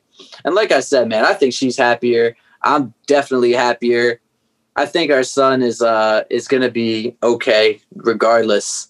Uh, we're but d- definitely both gonna do the best we can for him. So it is what it is. Like when your son gets older, how are you going to explain like the situation to him? So deep inside, I feel like she's gonna explain it to him. I feel like she's gonna have way more. uh I don't want to say negative, but like way more tongue in cheek shit to say about me than I'm gonna have to say about her, just because of our personalities. I'm I'm not really the type to um to be like that. So I, I probably won't say much. I'll probably let him get older and figure that shit out for himself. Uh, You know what I mean? yeah, no, I, I, hey, I'm all for like not talking shit about you know the kid's mother, but you know, I feel like, uh, believe me, I don't want to breed. I don't want to ever have this conversation with anybody. But like to be like, yo, sometimes shit doesn't work out. Like sometimes shit doesn't oh, work out. that conversation. Yeah, like just the Yeah, I would like just the, the realistic that situation of like, because I know like as a kid coming from divorce, like at six years old when my parents got divorced, it was definitely like I internalized that it was my fault, even though it had nothing to fucking do with me. So like, I feel like it's important if you're like separated from separated parents to be like, yo, this is how things went down. Like, this has nothing to do with you. Yeah, I think I'm just gonna look him in the eye and be like, "Hey, your mother and I literally never had a single fight until she was pregnant with you, and then once she got pregnant with you, everything just started to fall apart between us. And um, the best thing about that is that we both have you, and neither of us give a fuck about each other anymore, but we both love you. So like, it really doesn't matter because you won." we both like thought we lost for a minute, but really we both won. Everybody's a winner here, so it doesn't matter. Uh, uh, I'm joking. I probably would never say anything like that. But uh I mean, you just said it on the internet, recorded. I oh yeah, yeah, yeah. I mean, you'll probably show it to him. I don't know, man. It oh yeah, depends. no, no, it just depends. I'm gonna roll up to his tenth birthday, and be like, "Hey, I got a present for you. Your dad's on the internet here." Bro, you're like 39. You'll be senile by his 10th birthday. What? You might do that shit. You might show up like, hey, check this tape out. It's a VHS. Shit, beta. It'll be a Betamax. like I, I don't know how Nah, I'll get it on beta, but I'll, I'll do that shit. I don't really think that I don't really think that it's going to be in that frame. I think he was 2 when we we split up in February. He'll be 3 in December. You know, he was 2 by the time that he's talking in full sentences, he's familiar with his mom's new boyfriend. He's familiar with um I mean, I don't physically show affection to women in front of him. You know what I mean? I'm not like making out with girls in front of him or like, I'm just like sleeping. grabbing a handful and shit. Yeah, yeah, yeah. But he he's familiar with the girls that I that I have over on a regular basis, and you know, one of them paints pictures with them. She's an artist. Another one, you know, goes on walks with them and stuff like that. So I think him growing up at such an early age, there's not going to be this like traumatic divorce moment. It's just like, hey, mom's got her situation. Dad's over here. Dad's got his situation surrounded by love. Everyone is, you know, doing their best to make sure that things are cool. I, I, I hope that we don't have any kind of situation where I have to explain to him that anything between me and his mother is not his fault. You know? Yeah. I mean, I I don't know. Like, believe me, I don't know the psychology of it. I don't know like what to do at that age. Like, I don't know. Like, I I don't know. This is part of the reason I don't want to fucking breed. Like, I don't want to have to answer these fucking questions because, like, oh shit. Um. So yeah, I raw dogged your mom once in a bathroom. We didn't even really know each other's names. Uh, that's life, kid. Like, I don't want to have to have that conversation with someone because that's the only way I'm getting someone pregnant. Really, like, it's gonna be that kind of accident. All right. All right. Well, we're learning a lot about Matt Slayer today, ladies and gentlemen. I mean, gentlemen. li- li- they, they know. I mean, there's 200 plus episodes of this shit. They they know. They they know what kind of ignorant shit I get into. All right. So, real quick, when was the last time that you raw dogged somebody in a public bathroom? Oh, it's been a hot minute. Like, You were saying it like it was like four days ago, bro. dude, dude, I live in LA. There's no public bathroom to raw dog someone in four days ago. I don't know. In LA, you might find those like uh, gender neutral bathrooms. You can raw dog whoever you want. Yeah, but there's no businesses open. No, it, it's been a it's been a hot minute since I've raw dogged someone in a public bathroom. It, it, it's been a hot minute. Like, I think Chipotle was the last bathroom I had unprotected sex in. I mean, that's a rough bathroom to have. Like, dude, the smells. I Like, live in a nice area, man. It's Hun Valley. It's it's it's well taken care of. oh, okay, okay. I'm just thinking yeah, like yeah, yeah. I'm thinking like a Hollywood Chipotle, like the you know someone Yeah, homeless was just in there, fucking sleeping in there right before you try to bang someone. No, don't want to do it. Nope. I mean, not that I wouldn't. You know what I mean? If it's the right person, I mean, I, can think I of, don't uh, want to, but I would. I, I mean, I can think of some people right now uh, that uh, I would I would bang in any bathroom that they asked me to. Let's let's make it happen. Anyone uh, that the audience might know? yeah, but I can't say that. Well, you definitely can. No, they're Put in my into the world. inbox. Maybe it'll happen for you. Oh, I do that every night before bed. I just sit there like, mm, Well, yeah, and I but like just put it out on the internet, shit. on the show, and maybe that'll Uh, happen for you. I want to hear this shit. Oh man. Well, fuck. If I'm gonna do that, I'm gonna I'm gonna shoot big. Let's see. yeah, fucking shoot big. Like ce- celebrity crush. All right, you tell me who is your like. First of all, your non porn star celebrity crush, Scarlett and then your Johansson. porn star. Okay. All right. Damn. Even with the little cross-eyed thing she's got going on. Oh, on. dude, I, I, I would bust ropes. Like, like you could climb gym class type ropes. The amount of ropes I would blow. yeah. in. Yeah. That's what she would do too. Yeah. I mean, Um, I, I'm just I'm trying to think of like what level Ryan Reynolds is on where he divorced her. Like, I think he just masturbates to a mirror. I mean, if I was that pretty, I might too. I I meant ego, but yeah, yeah. uh, all right. So non porn star celebrity crush for me, uh, might be Cat. Von Two D? broke girls. Oh, No. Kat Jennings. Yeah, yeah. She's up there for me. I I got a big, a, I got a big extra medium hard on for her. You know, you're technically three degrees separated from her. Oh yeah, So, like, I'm. it's Dennings, by the way. Though, sorry. not- Uh, yeah, yeah. Well, things off alcohol, whatever. I'll just Kat Jennings, yeah. We'll Um, just have a bloop in post. no, no, I'll just leave my fuck ups like usual in there. Um, I'm, I, I feel douchey about. I am acquaintances with someone, another cast member of Two Broke Girls, so we'll we'll just leave it at that. Oh, all right. Well, hey, this is why we speak these things into existence on the internet.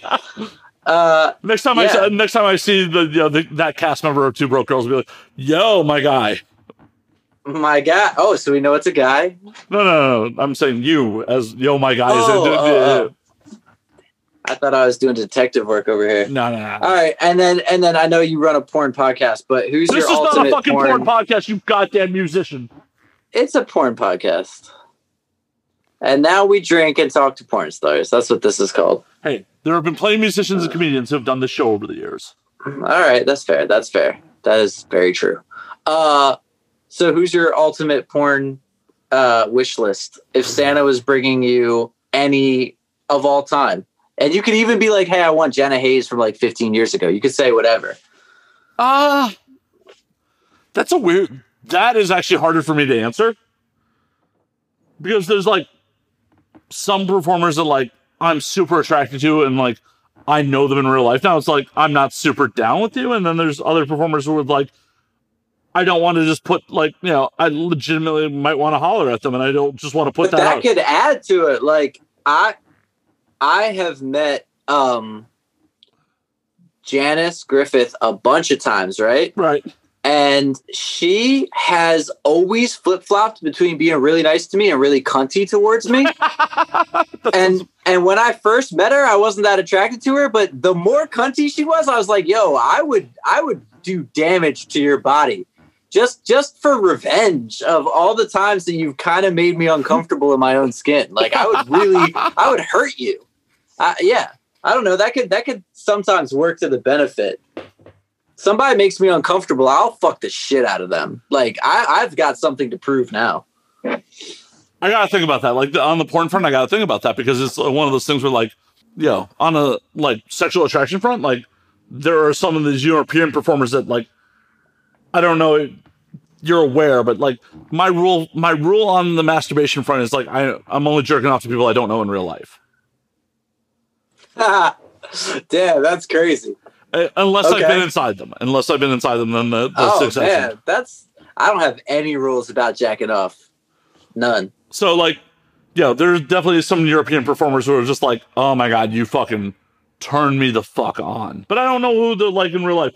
And then there's some performers who are like, I'm definitely attracted to. Like, I'm definitely like into as a person, but I'm not like sure I wanted to be like, well, that's never really worked out. Do I really want to just put it on blast on the internet? Like, oh yeah, that's where it's where I want to Oh, be. so you're saying that you know what it is, you just don't want to say it out there's loud. a couple. There's a couple. There's a couple. There's a couple. There's a couple. There's a couple. But all right, all right.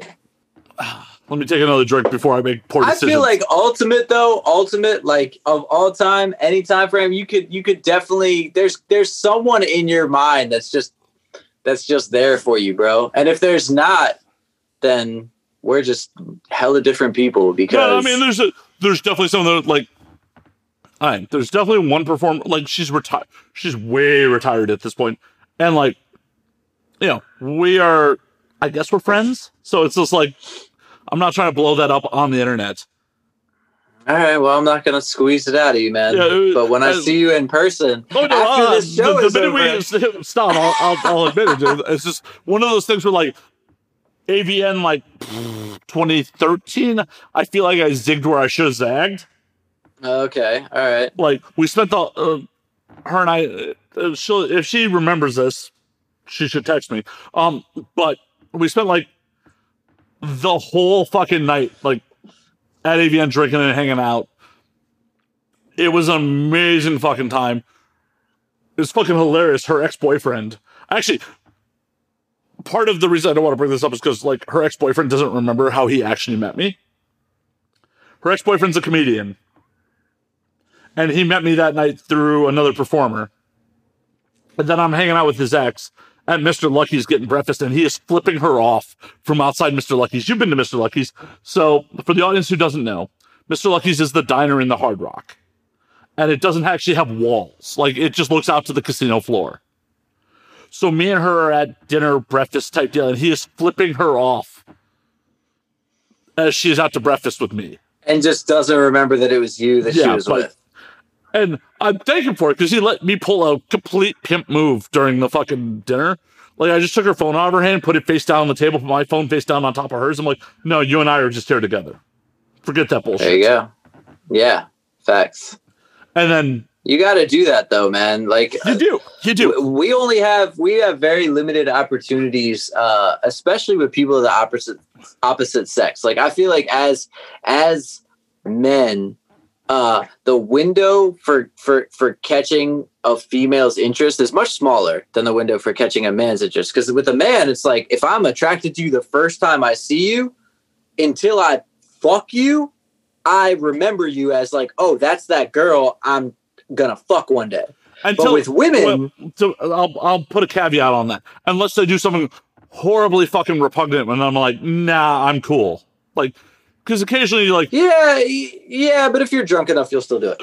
But with women, facts, facts on that. but facts. with, but with women, it's all contingent on where they are mentally, where you are, the environment. We have a tiny ass little window. If you're face to face with a girl that you want to sleep with, you take your phone and you put that shit face down on top of her phone and you go, "Hey, this is our time. Look at me. I'm the vibrator with like the little bunny ears and the face right Yep. now. Like, let's go. Like, this is my time. You have to. And and I, you know, I'm not trying to say be pushy, or I'm not trying to say, you know, if, if someone's telling you no, obviously that's a different story. But until you hear that shit, it, it's your time to fucking I go. mean- Balls to the wall. her and I drank till like fucking five o'clock in the morning that night. Like it was it was a good fucking night. Like I did try to go in for the kiss at one point. Like I felt her kind of tense up in my arms, and I put the brakes on. Like Yeah. as, as you do, if you're a fucking reasonable human being, and like you know, you read the room like, oh nope. She Yeah. so you know, but her and I talked for a hot minute. I mean, her and I still talk, but not on that level. Like Well, hey, man, I'm here to tell you today It's time to get it back on that level. You got some manifesting to do. You got to you got to get out your dreams. Yeah, Let's nothing go. like six years later and like she was uh Facts. Better than 10 years later. Let's go. I'll take Hey. a shot right now. We're going. so I'm not gonna call that out, but there are definitely a couple other performers who I'm just like you intrigue me. Like I'm sexually attracted to you and you intrigue me, but like I'm not gonna put that out into the world and like till I feel it out a little more. It- It's just one of those things. Like I can say I want to fuck Scarlett Johansson all day long, and like the likelihood of Scarlett Johansson seeing this interview and being like, "Oh shit, Matt Slayer wants to fuck me," pretty low. Me calling Yeah. out someone else who like works in the industry, being like, "Matt Slayer wants to fuck me." Fairly decent likelihood of them seeing this shit, and I would rather just Yeah, have the cover- difference the difference is is that like uh someone working in the adult industry, it's a given that like most people they interact with want to sleep with them. right. But I don't want to be most people they interact with. Oh, you you're not. Oh, I know I'm not, but I don't want to get relegated to that bullshit. Oh, oh, oh. I don't want to get relegated to that shit. Like the minute they think that, like, yo, my penis is what's in play, they may relegate me to that bullshit for whatever their bullshit. No, no, no, no. Like the people I like am actually interested in like spending time within this industry is because they like intrigue me on this level. Like I interact with a lot of fucking hot people. Mm-hmm. There's a lot of people I would enjoy having an orgasm with, and it would really enjoy making them have an intense orgasm. But it doesn't like that's not who I'm really interested in. Yeah. I can relate to that because with the clothing, with Trader Threads, I love how I've you bring it around. more- I love how you bring it around. I, I've met more models in the last two years, and I've kind of come to the realization that like there's a lot of really really hot women that like when I see their picture, I'm like, ooh, and then when I hang out with them for a little while, I'm like, eh, Well, that's it is what it is. I posted this on either Twitter or Instagram like a couple of years ago and caught some shit for it. Beauty is like fucking diamonds. The only thing reason where you think it's rare is because of fucking marketing. Beauty is fucking common. Not in Maryland, baby. You should come out here where no one's pretty. Uh, Dude, I, I've been to Baltimore. I've had sex in your state. no one well i don't know what our standards where they rank up but uh i have a really hard time finding people i'm attracted to in this in this area sorry i still love baltimore i'm still 410 all day baby but uh i don't really like dating here in fact um in 2020 a lot of my friends when i when i broke up with my baby mama or when we broke up i don't want to say that because now now people are gonna yeah when we decided to split when we decided to part ways completely mutually, not with any of us. Not, I didn't break up with her. Um, yeah, a lot of my friends were like, "Is there anyone you would make your girlfriend?" And at first, it was like, "No," and then it was like, "All right, there's like one person on the planet that I know right now that I would that I would consider dating." And crazy as shit, last time I saw her, she just like randomly, the first time we were alone for like 30 seconds, someone walked in the bathroom, she just walked up and kissed me. I haven't seen her since. And I didn't press it, you know what I mean? But it's just like things like that. I don't know. Things like that make it all cool. Cause it's like, I'm not pressed on it. I'm not trying to make anyone my girlfriend. I'm not trying to do all that. But the fact that there might be a little mutual attraction there, you know what I mean? Something might happen in the future. That's cool. Yeah, and believe me, you and I both know women smell thirst. Like the minute, like, oh my god, I, I, I, I they're like, don't want none of that shit. Yeah. Which is crazy because women are so much well, I'm no, I'm not gonna go there. Women women are just very obvious when they're thirsty, is the polite way to say what I was gonna say. Like it honestly boggles my mind that like anyone stays together because in my like I don't know if like it's just romanticized back in the day, but like there is so much bullshit in games that goes into modern dating. Like, yo, I gotta show you that I'm interested in you, but I can't be too interested. I gotta, you know, like you gotta do that fucking bullshit dance. Like I can't. Yeah, I don't really do that though. Maybe that's why I don't have girlfriends very often. hey, I, I'm right yeah, I don't, I don't know. I, I just feel like I think that that's a perception. And although, yeah, you can't act too interested in anyone, it's more so you just can't get out of your own pocket, man. Like, the same way that if if you and I found the dopest metal band and I had uh, a repertoire with a, a metal label, we wouldn't be able to hit the label up and all guns blazing, be like, "You guys got to sign these guys." You got to like we wouldn't. We would be like, "Yo, we need some tact, we need some presence, we need to have like a concise statement." We need to pique their interest and show them establish what the value is. I, I think it's the same way, but I don't think that the games thing has to happen. Like, you know, there's these books on dating where they're like, you got to text a girl, and then you got to like ignore her for five days, and then you got to like, no, yeah, fuck, Fuck all that. all like, that. I, I don't, I don't think that you have to compromise who you are as a person and and play like this established game. Well, I think it's just at the point where it's like, yo, don't be dumb. Don't come off as like, yo, you're the light of my life. It was so nice to meet you tonight. Like, don't fucking be stupid. Just be like, hey, I'm dope. You're dope. I feel like we could be doing dope stuff together if we're both available. Let's well, go. I also think there's no hard and fast rules because there are some people that like you interact with, like you just fall in and like you're dope, we're dope, let's do this. And there's some people you got to be like, I got to keep you at arm's length for a minute to feel out what's going on. There's no hard and fast rules because each person you're involved with is an individual. It's not like Not oh, to mention that like everyone cheats now, so you got to be really careful because it's like eighty percent of the people that you're hooking up with are cheating on their man. So it's like, is this even going anywhere anyway? Because you're a cheater. See, I like that's what I love about LA. It's like LA monogamous. Like, oh, me and you, raw dog. Everyone, we use condoms with everyone else. That's the established rule. That's LA monogamous, baby. Oh Lord, have mercy. oh man, well, and that's the thing. Like, I've never cheated. Like, I I don't get the cheating mentality. Like, I've almost cheated. Oof, I've definitely almost cheated, but I've never actually cheated. I cheated back once, but I've never, I've never initiated cheating, and it wasn't sex. I had a girl that I was with make out with somebody else when she was drunk, so I went out and got drunk and I made out with somebody else. But I've never like, but I also have been in like five monogamous relationships. I haven't been Slayer. I have not been in a monogamous relationship in almost 10 years. Every relationship I've been in, there's been an establishment of like, hey, I care about you enough that like I want to come home to you every night. I'm down with you having a key to my house. I'm not hiding shit from you. You're welcome to be here. But if I want to fuck somebody enough that like I'm gonna be like, hey, I'm gonna regret this if I don't do this. I'm gonna fuck that person. Period. And if you can't get down with that, then I'm not the right guy for you. And I'm totally cool with that. Like, there's no person on this fucking planet, not Kat Dennings, not my porn star lady, not nobody that is worth my freedom. There's not a single person. Period. Well, and if you're with the right person, you shouldn't feel trapped anyway. So, Right.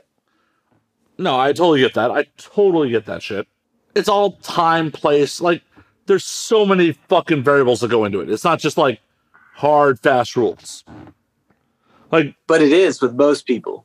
You got to get that part out there. Like, it is. Like, most people are out here just like, you're mine and I'm yours. And I've got the passcode to your phone. And we've got a joint Facebook the first time you cheat on me. Like, there, well, but it's th- out that's there. the thing. But that's the thing. Yes and no, because like, I'm sure it's happened in your life. Like, you know, you've hollered at some girl who's just like, "Oh my god, I'm not ready for a relationship," and then like when she met the right dude, she was. Like, there's no hard and fast rules.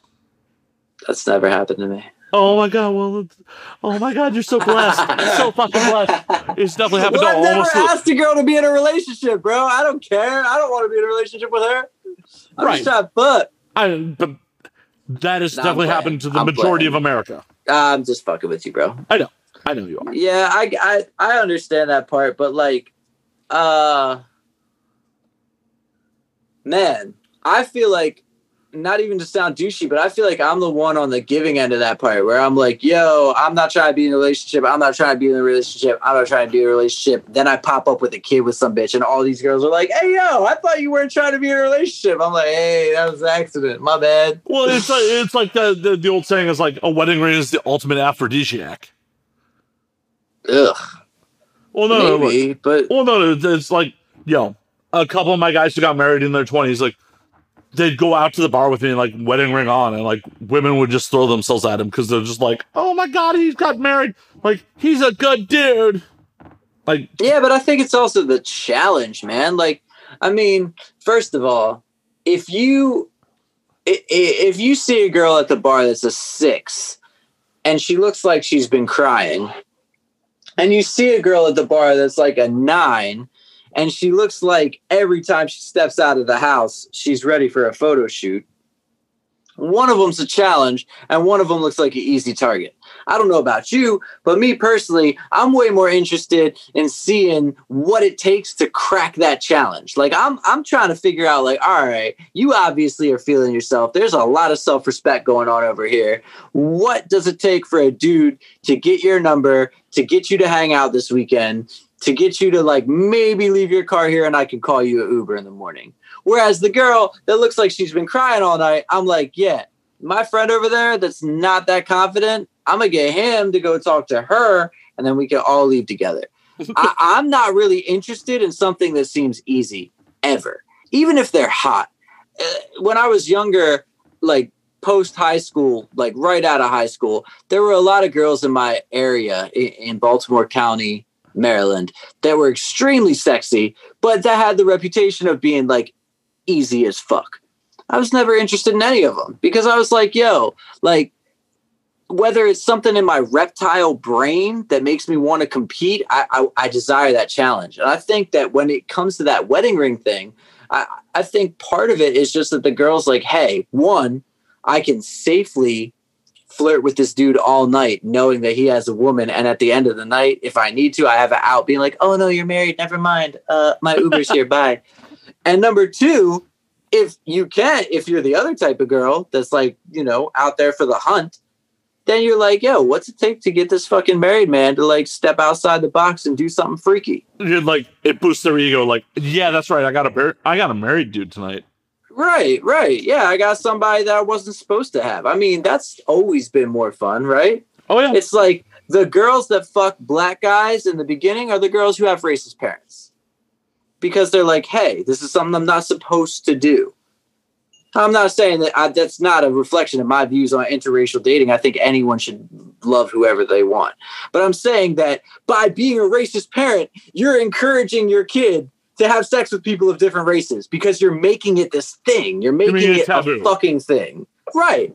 And I think, you know, stepping into the bar by yourself with your wedding ring on, you're establishing, hey, this is the taboo. You want this? You can't have it unless you really, really work for it. See, I'm, not about that much effort. I'm, you know, I take that six home. I take that six home. I mean, not she's crying. I'm not about that. But Well, hey, the facts is is that you could be a great wingman for me because if you take that six home, I'm gonna try to crack that nine. yeah, that, that just seems like too much fucking effort. Like, I'd rather just have another drink and like just you know, as James Caan on The Simpsons once said, "Some men like a challenge. I don't. Fair enough. I got I ain't got enough, enough. time in a day to like play bullshit games. Like, you down? I'm down. Cool. Not to say I don't like finer things in life, but I'm just like, you know, it's a major turnoff for me if a woman has like low self esteem.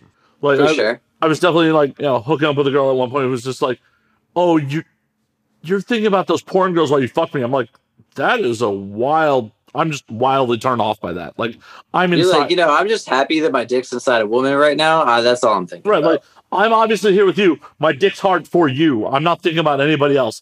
Like for you to say that in earnest, that you think like that I'm thinking about someone else while I fuck you, like just as a Who turn was off. Ernest? Well, he She was did- in earnest, or you were in earnest? she was in earnest, but uh, and he Ernest went. P. Worrell. Yeah, he Ernest went to goes jail. camp. Oh shit! Ah! My childhood. All right, right. Rest in peace, Jim. Var- uh, Jim. fuck. Yeah, Jim Varney. yeah, you Jim. got it. Rest in peace. Oh yeah, yeah, yeah, alcohol. Yeah, Rest in peace, Slink from Toy Story for you young kids out there. right. But that was a fucking turn off for me. Like, I want you to have some self esteem. I want you to have some fucking confidence. But I'm also not like, if you're, you know, so stuck up, like, why is this dude even talking to you? Like, well, fuck you then. It's got to be. Oh shit! Hold on, Matt. I just disconnected the headphones. I still hear you. Oh man! Oh shit! Technical I'm blaming it on the difficulties are happening. Jamie Foxx. Boom. Can you hear me? Yep, I can hear you the whole time. Oh, tight, tight, tight, tight. yeah, like, so, what do most of your guests do when they have to take a piss, bro? Uh, they go piss Like, do they like make you wait, or do they occasionally. take you to the bathroom? Both. Are you taking me to the bathroom Uh, right now? Yeah, I got to piss real quick. All good. Sorry about that. I'm not worried about it. Yeah, cool. This is my bathroom. I got a map of the U.S. Oh my god, it's the map of the U.S. Oh my god, I obviously don't give a fuck about the Midwest because I haven't been anywhere on the Midwest. dude, Chicago's rad part of the year. Oh, I have been. To, hey, I've been to Chicago. That's You have no pin there. there. Oh, I need to. I went to the taping of uh, Nils Lofgren's most recent album in Chicago. Nice. That uh, he just got snubbed. He should have gotten a, a, a Grammy nomination for that because it was incredible. And Milwaukee, there are some good times to be had in Milwaukee, Wisconsin. I believe it or not. Yeah, I haven't been there. I did go to Denver for my birthday, which is not Denver's really a good fucking time, man. Denver was like one of my favorite places. It was the last cool thing that me and my baby mama did. We went to um, see Tame Impala on October 7th. And um, the, we got there like 40 minutes into the opening band, which is crazy because, like, what opening band plays for 40 minutes? But Right. we got there 40 minutes into the opening band, and they only had like two songs left. And they were from another country. They were singing in a different language. And I was blown away. I was like, this is incredible. I don't know who the fuck these guys are, but I'm trying to come back tomorrow night. So it was my birthday, October 7th. We saw Tame Impala. It was an incredible show. I was sober the entire night because I really wanted to see it for like the, you know, production aspect of it. And I was like, you know, at the time, my girl, I was like, babe, I'm trying to come back tomorrow night. I'm trying to see this opening band and I'm trying to get destroyed. So we came back the next night. We saw Altın Gün, they're called. Um, I think they're from like Turkey, or they at least they play traditional Turkish folk music incredibly. We saw them and we got super fucked up and watched uh, Tame Impala for the second night in a row Hell in yeah. Denver, Colorado. And then we missed our flight home because we were too hungover. Nice. I got to great. see Carcass and the Black Dahlia murder last time I was in Denver. Ooh, Black Dahlia's tight. Dude, Carcass. Fucking Carcass. I'm not super familiar with Carcass. oh, they're old school death metal, like old school Okay. British death metal. Like they had broken up, and like this is one of their first tours back in 2014. No doubt. And then like I had amazing meals in Denver. Um, there's this restaurant called the Buckhorn Exchange. Like if you're a meat eater, the Buckhorn Exchange is amazing. They do wild game. I am very much a meat eater. they have Colorado liquor license number one. Oh, okay. Like it's been there that long. It amazing dinner. That's dope. Um, this so like that weekend was just amazing on a lot of levels. Like I was there with I a I guess she's technically a performer friend of mine who like her and I had been friends for a long time. So we I flew her into Denver while I was there, and her and I hooked up for the first time like after like fucking amazing meals and brewery tours and fucking like some massive cocktails. So it was just a really good weekend Hell yeah. Really good weekend. Like, oh, I didn't think we were gonna fuck, but we did. Cool. But yeah, like I lo- I had a good time in Denver. Like, I need to go back. Yeah, that's that's a place I want to go back, but I don't want to go back until we have concerts again. I think that um I think that Mission Ballroom is in my like top 10 venues in the country. I really really like that venue. I gotta remember where I saw Carcass Black Dahlia. Like, I need to Google like what venue that was because like it was a, a fairly small venue. It was a good time. Mm. Yeah, this place was pretty big. Last great small show I went to. I went with uh, Samantha, the owner of the Bikini Bean in Portland, Oregon, to see Temples at Doug Fir Lounge. Doug Fir Lounge. Don't know it, Let me just double check that that's what it's called. but I, I think ask, it's called Doug Fir Lounge. as a musician, like for me, for me personally, like I am all about like smaller venues versus bigger venues. Like, like I understand you get mad production value when you do arena shows and do big venues, but like I hate arena shows. That's that's not my style. right, I'm right so there with you. my style is like um you know where like your family goes to see off Broadway shit. It's like an amphitheater, but okay, Hollywood Bowl size. So the bowl's too big for me. I would rather see someone like 1,500 to 3,000 people is like my ideal venue. Okay, I like that. I like that. But Hollywood Bowl is like where I cap out. And it, it and it works because it's outdoor. Mission Ballroom is probably like a 3,000 person spot. The 930 Club in DC, I think, is 2,500 or something like that. That's actually funny story. The last live show that I performed as Trait Razor, I opened up for 2 Chainz at 930 Club.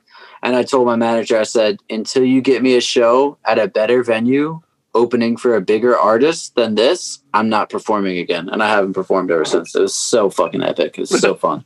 See, as a Chicago dude, like venues like the Aragon Ballroom, the Metro, fucking the Riviera, like, or just that's where I, I feel got like. I got to go to any of those places. I haven't been to any of those places. oh, dude, the Aragon Ballroom, the Brawl Room, as we lovingly refer to it as, is started off in like the 20s as like an actual dance hall. And it's okay. got a huge, huge fucking floor, like old, old school fucking architecture.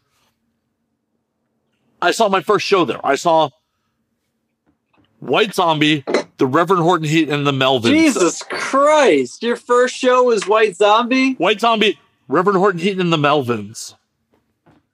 I mean, all right. I I respect both the the Reverend and the Melvins, but White Zombie, man, like that's a crazy, awesome first show to go to. Astro Creep 2000 tour. Ugh. So my first show, I feel like a total scrub now. Um, shout out to Fastball because I still to this day fuck with Fastball. My first show was Fastball, uh, but all the openers were terrible. So the openers were Blessed Union of Souls. People would have to Google them, but they they have a song that you know and it sucks. Uh, I'm sorry. I'm sorry. Uh, Taylor Dayne, 80s pop Yep, sensation, awful. And then Edwin McCain. I'll be your crying shoulder. awful. I mean, no, he was good. He was good. I, it's just not music that I particularly right, right. care for. Talent, yes. My style, fuck no. But Fastball destroyed it, and I was a lifelong fan ever since. Man, every album they've put out, I've found something I can like about it. That was that was my I first. mean, and uh, they're one of the most infinite, infamous one hit wonders of all times. Like, most people don't know anything besides The Way. which is crazy because the album that they put out after that, the album "The Harsh Light of Day," is like one of my favorite rock albums. Uh, I, I would put it up there in my top ten favorite rock albums of all time, and they don't have a hit on it. But like as far as like front to back, I could put this shit on and vibe out. Whether I'm driving, whether I'm on a walk, whether I'm hanging out with my kid, whether I'm painting no matter what like they, they have an incredible album and and even their new albums are good too i actually saw them last year and they put on a fucking great show dude they're they're really talented That's a band I would definitely like to see in person because, like, I was a big fan of that song back in the day. Like, i can't wait until they're like 60 and they let me produce one of their albums because they don't have anything better to do it's gonna be great so on on my first show front, what was wild to me, like at the time made sense, but like is wild to me now. The Reverend almost got booed off stage. because it was a harder show Yeah. Like it was Yeah. a metal fucking show. Yeah. Like i mean that that makes sense though i mean whoever built that show kind of Yeah. didn't whoever Do- built that tour was a, it's, a, it's an interesting like fucking 90s tour. Like Yeah, but the uh, I mean, the people in the '90s that were listening to White Zombie were not listening to the Reverend, and No. vice versa. no, definitely not. Like like the Melvins barely survived that crowd. Like the Melvins were like The producers of the show were probably like, "Hey, listen, we need to sell tickets to kids, and we need to sell tickets to their parents." it was just one of those things where like the Melvins made it by because the Melvins like have such a fucking unique sound, but like you know, the psychobilly Reverend Horton Heat sound, like this gotta be 94, 95, maybe. just God. yeah, like they almost got put off stage. And like at the time, I didn't respect the Reverend Horton Heat. Sure. Yeah. Yeah. yeah. I'm like, you know, if it wasn't metal, I wasn't listening to it at that point. Right. I was 100% there for White Zombie. And then in retrospect, Dude, like, White, White Zombie's so tight, man. Like, oh, I don't know. I have a lot of respect for like the the late '90s, early 2000s metal, and then even like a lot of the new metal that people clown on. Like, I go back and listen to that shit now, and I'm like, yo, there's there's some cool shit in here. I mean, this shit wouldn't have gotten like a metal. Metal in the mid '90s was essentially dead. Like, White Zombie had a career because of Beavis and Butthead. White Zombie almost got dropped by their label until the Thunder Thunderkiss 65 video was played on Beavis and Butthead. Like that's how dead metal was in the mid '90s. I mean, that's unfortunate because I don't fuck with Beavis and Butthead, but I love me some White Zombie. Right, but that's the thing. Like at that point, you know, Nirvana, Soundgarden, the Seattle Sound, Pearl Jam, Yeah, was- the grunge. The grunge, Grunge- was replacing metal. grunge yeah, had killed metal. yeah.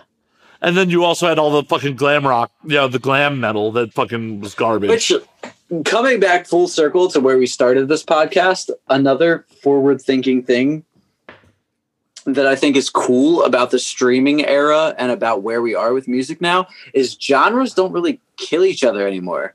It's like the fucking Borg in Star Trek. They just like assimilate each Well- other. They're just like, hey, resistance is futile. This country is now country hip hop pop. well, I think part of that is it's annoying, but it is, but I, I think part of that is because we live in an era that has less gatekeepers than previous generations. Because at the end of the day, you had tastemakers, you had people like program directors. You only got music from whoever programmed your local radio station or programmed MTV. Now, because of the internet, because of how social media goes, you can be exposed to shit that like no one tells you you should like or not. I agree with you there. I think that the I don't know if this is like a who came first, the chicken or the egg type thing, but I think the biggest part of it is that the kids these days are way more accepting than we were and then the generations before us were. Like the kids these days are like, "Oh, you identify as like a robot? All right, that's cool with me. Like let's go eat lunch." But like the, the kids these days are totally um they don't damn the things they don't like like we did. I know I did, man. When I was young, it was like, if I don't fuck with that shit, I'm gonna tell you how fucking stupid it is and how you're a loser for liking it. And the Dude. and the kids these days aren't like that. dude, I come from metal. Like, I come from a genre where you could be rocking the wrong metal shirt and people would call you a poser. Like, oh, Uh poser was such a good insult, man. like, Ah, oh, what? A lot of people called me a poser, especially in middle school. like what Yeah. Judas Priest album did that uh, does that come from? Like, you, what? You're a fucking poser. Like, there's no metal is the genre of back in the day of no acceptance. Well, to be fair, just playing devil's advocate here, I think that most people these days are posers. I mean, most people are buying their like Pink Floyd shirt from Target and they can't name like five Pink Floyd songs. And they're like, yeah, I heard this on the radio with my dad and like it's got the cool prism. And like, ah, that's why I wear it. Like, to, the, our definition of what a poser was, I think is mainstream. I think the Oh, I- posers I- won. I don't disagree. The disagree. posers fucking won. We lost, dude. I've definitely driven some Uber in my day, and like I picked up a kid. I picked up a kid wearing a Maiden shirt, late teens, early twenties. I'm like, "Yo, man, you- what's your favorite Maiden album?" He's just like, "Oh, I, I'm just down with the shirt." I'm like, "Oh, I'm gonna play Maiden for you then." Like I made, I made this kid listen, and you know he got down with it. Like Hell yeah. it's crazy to me the idea of wearing a shirt for a band that you've never listened to. Yeah, uh, I'm gonna actually change the subject because I'll start getting the '90s in me will start coming out. I'm not trying to go there. Oh uh, no, I, I want to hear a little of this, a little, just a taste, just a taste. Give, give the audience a little taste, a little, a little bit Oh, on their Lord. tongue. Uh, I just think it's fucking dumb, man. Like, if you like something, have balls and say you like it. Like I have no problem. My boy Trevor Thompson will be in here drunk as hell playing Ariana Grande and we'll be clowning him and calling him a bitch and all types of other shit. But he likes some of her shit and he will play it when he's fucked up and he will be like, yo, I like this song. And we're like, yo, you might as well listen to these influences that this song is obviously ripping off. And he's like, well, I like this. And we're like, all right, cool. That is how I feel like people should be. Um, going to a store and buying a shirt because you know other people like it, like just screams beta male cuck bitch to me. And I, I know I sound like, feel a, in a I, lot I know of- I sound I feel like like in a lot of those cases, people are just down with the artwork. Like they see the fucking rad metal artwork and they're just like, fail. Uh, it's not enough for me, man. I know I, I sound like a conservative fat, uh, like like hater right now, but I'm I'm not trying to be that way. I, I'm just saying that like really, uh, I think that people need to really have the the balls to admit what they like. I will walk out of this house tomorrow wearing a Phantom of the Opera Mark Jacoby late 80s t-shirt. Like I will let people know I fuck with Andrew Lloyd Webber and uh, his musical compositions. You know what I'm saying? Like I think that there, there there's a certain power that you have in liking what you like and and, and having a reason behind what you like. And, and I just I don't know. I feel weird about the fact that Kylie Jenner can rock a shirt and other people will buy that shirt and and be like, "Oh, I don't know this band. I just rock it because I saw somebody else rocking it." And like, I guess uh, ultimately that's good because they're getting did- money. You know, did you see the sales. like the, the fucking uh Kylie Jenner or one of the Jenners was wearing a fucking you know uh Slayer Live Undead shirt and like Gary Holt was wearing a Death to a Car- Yeah, yeah, yeah. Shirt. Like yeah, that's that's what I'm referencing right now. Um, I I don't know. it's I'm just too old school for this shit. well, yeah. I mean, I I've never worn a metal shirt on a band I've never listened to, not once. Like I, and that's why like I never talk shit about metal, but like the closest I get to metal in my own personal listening. I mean, I don't even consider really White Zombie to be metal. I consider them to be like their own little horrorcore no, thing. no, no, But- White Zombie is definitely metal. Okay, well, not metal by like what I normally think Well, of. like think of Rob metal. Zombie's solo stuff took a different direction, but White Zombie itself was definitely metal.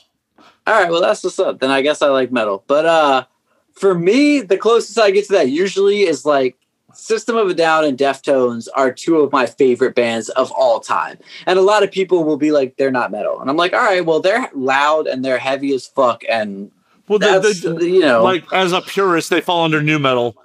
Technically, They- which is crazy because they are nothing like Staind and Limp Bizkit and Orgy and Korn.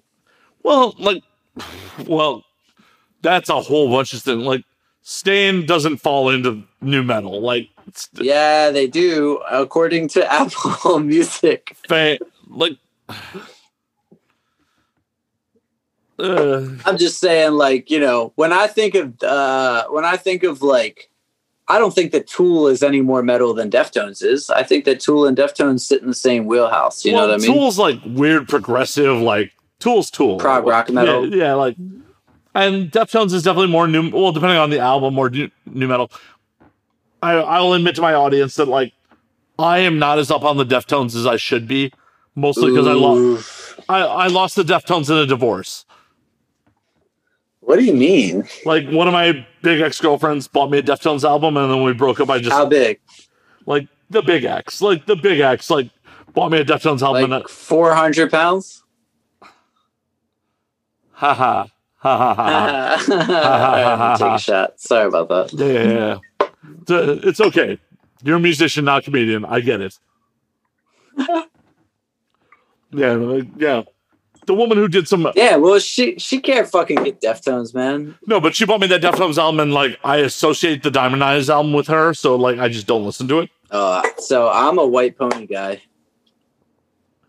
I mean, I like Around the Fur and I like Adrenaline, but White Pony is where I really was like, oh, okay, this is like gonna be an album I listen to for the rest of my life. I like the new one too. Ohms is pretty good. Shout out to uh, Chino. Haven't seen him in a while, but shout out to Chino Moreno. Hell yeah, hell yeah. Metal is a genre that like goes all over the fucking place. Like, there's not one one little thing that's like that's metal and that's not. Like the Yeah. it's all it is all over the fucking place. Like I mean, there's thrash, there's death, there's you know black. There's it's all the subgenres of metal are all over the place. And like as much as people may hate on nu metal, people have to fucking give nu metal credit for the fact that like metal it brought metal back towards the mainstream where like it Sure. put new ears on metal. Like Yeah. bands like fucking Have you have you listened to King Gizzard at all? I am not. I'm I'm unaware of King Gizzard. So King Gizzard and the Lizard Wizard are um, a really cool band that do a lot of different stuff. But they they released a kind of, I would say it's a Judas Priest inspired uh, metal album called Infest: The Rat's Nest uh, within the last two years, and They're it's pretty fucking rhymes, good. they?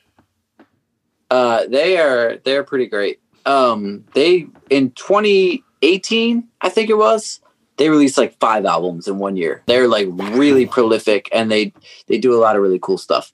Um, but yeah, you should check out Infest the Rat's Nest and see if you like that, and then maybe if you like that, you can check out some of their not as hard but still Hey, equally vibey shit. in 2020 my my musical tastes are all over the place like as that rhymed but Hey, yeah no it, like it took being an adult to start appreciating other shit like no if doubt. you if you've been like hey matt in 1999 listen to fucking al green i'd be like fuck you not metal matt in Oh, Al 2020 like Green. oh like let's stay together like I, i'll listen to al green all fucking day like i'll listen to 80s new wave like my tastes are all over the fucking place at this point Yeah. No, I, I think that we all get to that point, honestly.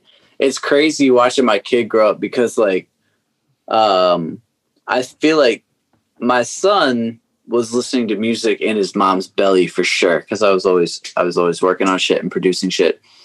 We started noticing once he was born, probably around the 3 month mark, that whenever he heard Bruno Mars, there was like a very distinct change. Like, oh, okay, he has stopped whatever it was going on in his brain. He is completely in tune with this. And he became obsessed with Bruno Mars. And then it was Maroon 5. And then it was The Weeknd. And now it's everything, man. I mean, he's not even three years old yet. He's got his own playlist. And it's got everything from like rap, like OT the Genasis to uh, a lot of 70s music. He's got um, Redbone on there. He's got um, Lil Wayne, Post Malone, the Ramones. He's got Joji, Tame Impala, 070 Shake, Led Zeppelin. Uh, some Italian artists I've never even heard of, like Umberto Tozzi. Bastille's on there. He's got Taio Cruz and Hart and all types of shit. And basically, the way this playlist works is like the baby uh, has certain hours when he's able to watch YouTube. So he'll find like a YouTube video of like, oh, this is a compilation of uh, scenes from the Avengers movies set to a song, and he'll run up to me and, Daddy, I'm like, what? What's this song? And I'll look at it. And oh, uh, that's the Immigrant Song by Led Zeppelin. Add it. I'm like, all right. So I put it on his playlist and he's just come up with this crazy eclectic playlist of all the shit that he likes. And i'm like damn i don't think at his age i um had the diversity. First of all i didn't even really get into music until i was like seven. But for me when i was seven i was just listening to like the beatles. That's it. I wasn't listening to anything else. And then slowly i got into like alternative rock and then nu metal and then rap and then R&B and then basically hovered between like rap and R&B for like 6 to 8 years So and I, then came back around full circle to like, you know, rock music again. yeah, I, I went in like the opposite path. Like I went like I grew up like in a mostly black neighborhood. Like when I graduated middle school or when I graduated elementary school, I was two one of two white boys. So like I listened Did to they hip, call you that? One of white boy number Did two. they call you white white boy? no, hey no, white boy. No. no, but like I was just wondering. where I grew up, like I listened to a lot of fucking hip hop, like a lot of the hip hop station, like, and then, you know, I was an angry fucking kid, so like I started getting into like, I was really into Public Enemy as a kid, like, Okay, cool, cool. which is completely off message for fucking Public Enemy, but Yeah, I mean, but it doesn't matter because it's still, you know, one, I feel like, spreading watch any- awareness is, is if- the message. if you watch any of the documentaries about Public Enemy, it's like part of their popularity came from white suburban kids. Uh, part of it? A How about like most of it? Yeah. Yeah.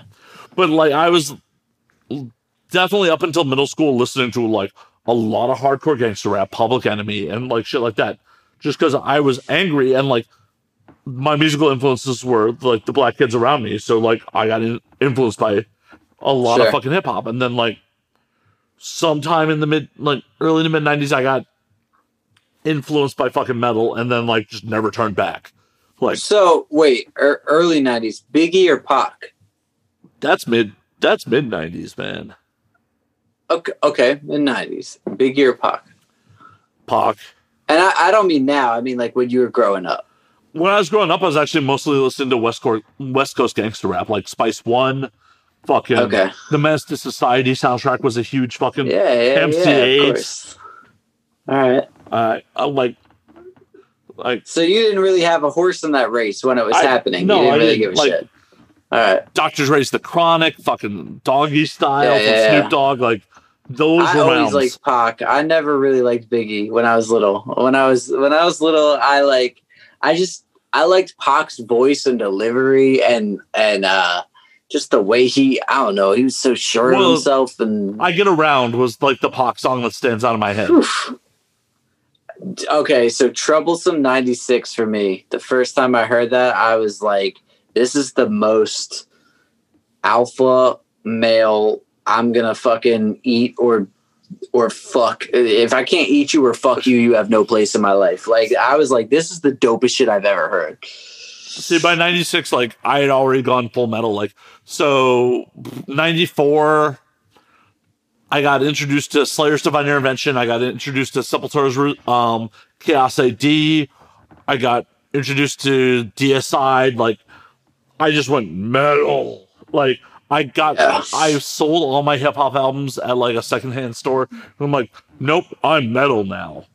Like I don't think I ever identified um this might be this might be something I'm realizing about myself. I don't think I ever was willing to give up things that I liked for something else that I liked. Like I was never willing to give up the fact that I liked the Beatles and uh and uh fucking what I mentioned before, the Phantom of the Opera, in exchange for the fact that then later in life I liked Korn and um Good Charlotte or whoever well, the fuck. that, that's something I eventually had to come to, but like Of course, yeah. at the time I was just like I was all in on being a metalhead. Like Yeah, I think I was just so much of like an outcast uh that I didn't ever feel like I had to like um subscribe to like people didn't like me no matter what I did, especially middle school. So I was pulled out of school in 4th grade. Uh spent 5th grade and 6th grade homeschooled with my with my Jehovah's Witness parents being completely bubbled. And then came back in 7th grade and was like getting picked on and beat up and shit. And then in eighth grade, one of the really, really popular kids took an interest in me and was like, hey, man, like, you should go to a new school next year because everyone here fucking hates you. And uh, when you get to the new school, you should like fucking make fun of the teachers and get sent to the office a lot. And I was like, this sounds a lot like the plot to the movie The New Guy from the late 90s, but all right. Oh, that movie's uh, horrible. all right, I'll try it. So I went to a magnet school and literally did that. I literally was like, all right, I'm gonna make fun of these teachers and I'm gonna be a complete jackass, and everyone fucking loved me, and it, it worked like a charm. It was weird. I don't know, man. I I, I think we're from a different g- generation. for sure. We are. My ass is old. I, I, still want to know who your porn star, uh, top porn star of all time. Well, I will tell you in a wanna- moment. We're gonna call last call on this motherfucker. We're gonna sign off, and then I will tell you. Well, then I'm gonna tell you mine. So before I die, I'm I'm going to uh, have intercourse with Mia Malkova. That's gonna happen. All right. I hope it Yeah. does. No, it will. Before that happens, where can they find you on all the things? Find the label. All, all You mean where shit- can she find me? yeah, where can she find you? Yeah, Where? she she can find me in Sparks, Maryland, or in Playa del Rey, California. It's like uh, I'm I'm on Instagram at Trait Razor. Uh, right now, if you go to www.traitrazor.com, you can watch me and Trevor Thompson create beats on our series that is envisioned by Rob Scholar. It's called Tight Beat, and basically every week we go in from scratch right in front of the camera and we make a brand new production that ends up on BeatStars uh, for lease and for sale. Um, you can also find me on Facebook, uh, facebook.com slash trait. If you have a business inquiry, pay trait at gmail.com. I'm sure he's going to have all the nice little socials up here. And if you want to get some dope ass threads, traderthreads.com. If you're a model or an influencer, you can uh, DM our team. We're definitely down to work with people and to work on things. And uh, if you're broke, you can DM me directly and I'll probably give you like a discount code or something. You know what I mean? We, we Well, like uh, helping people out. Can my fat ass model something for you? I'll. I'll, I'll Oh, bro, what are you? Like a 2X? I got you. oh shit! I I don't think I'm that fat these days. I don't even think a 2X is that big. Is that that big? This is America. Oh shit. Well, in the meantime, while we figure out my weight problems, uh, you can find me at Matt underscore Slayer on Twitter, Matt Slayer on Instagram, Matt F and Slayer on Facebook, twitch.tv slash Matt F and Slayer for the gaming bullshit. You can find the podcast at and now we drink on Twitter and now we drink underscore on Instagram. And until next week, drink up, motherfuckers. Good night, guys.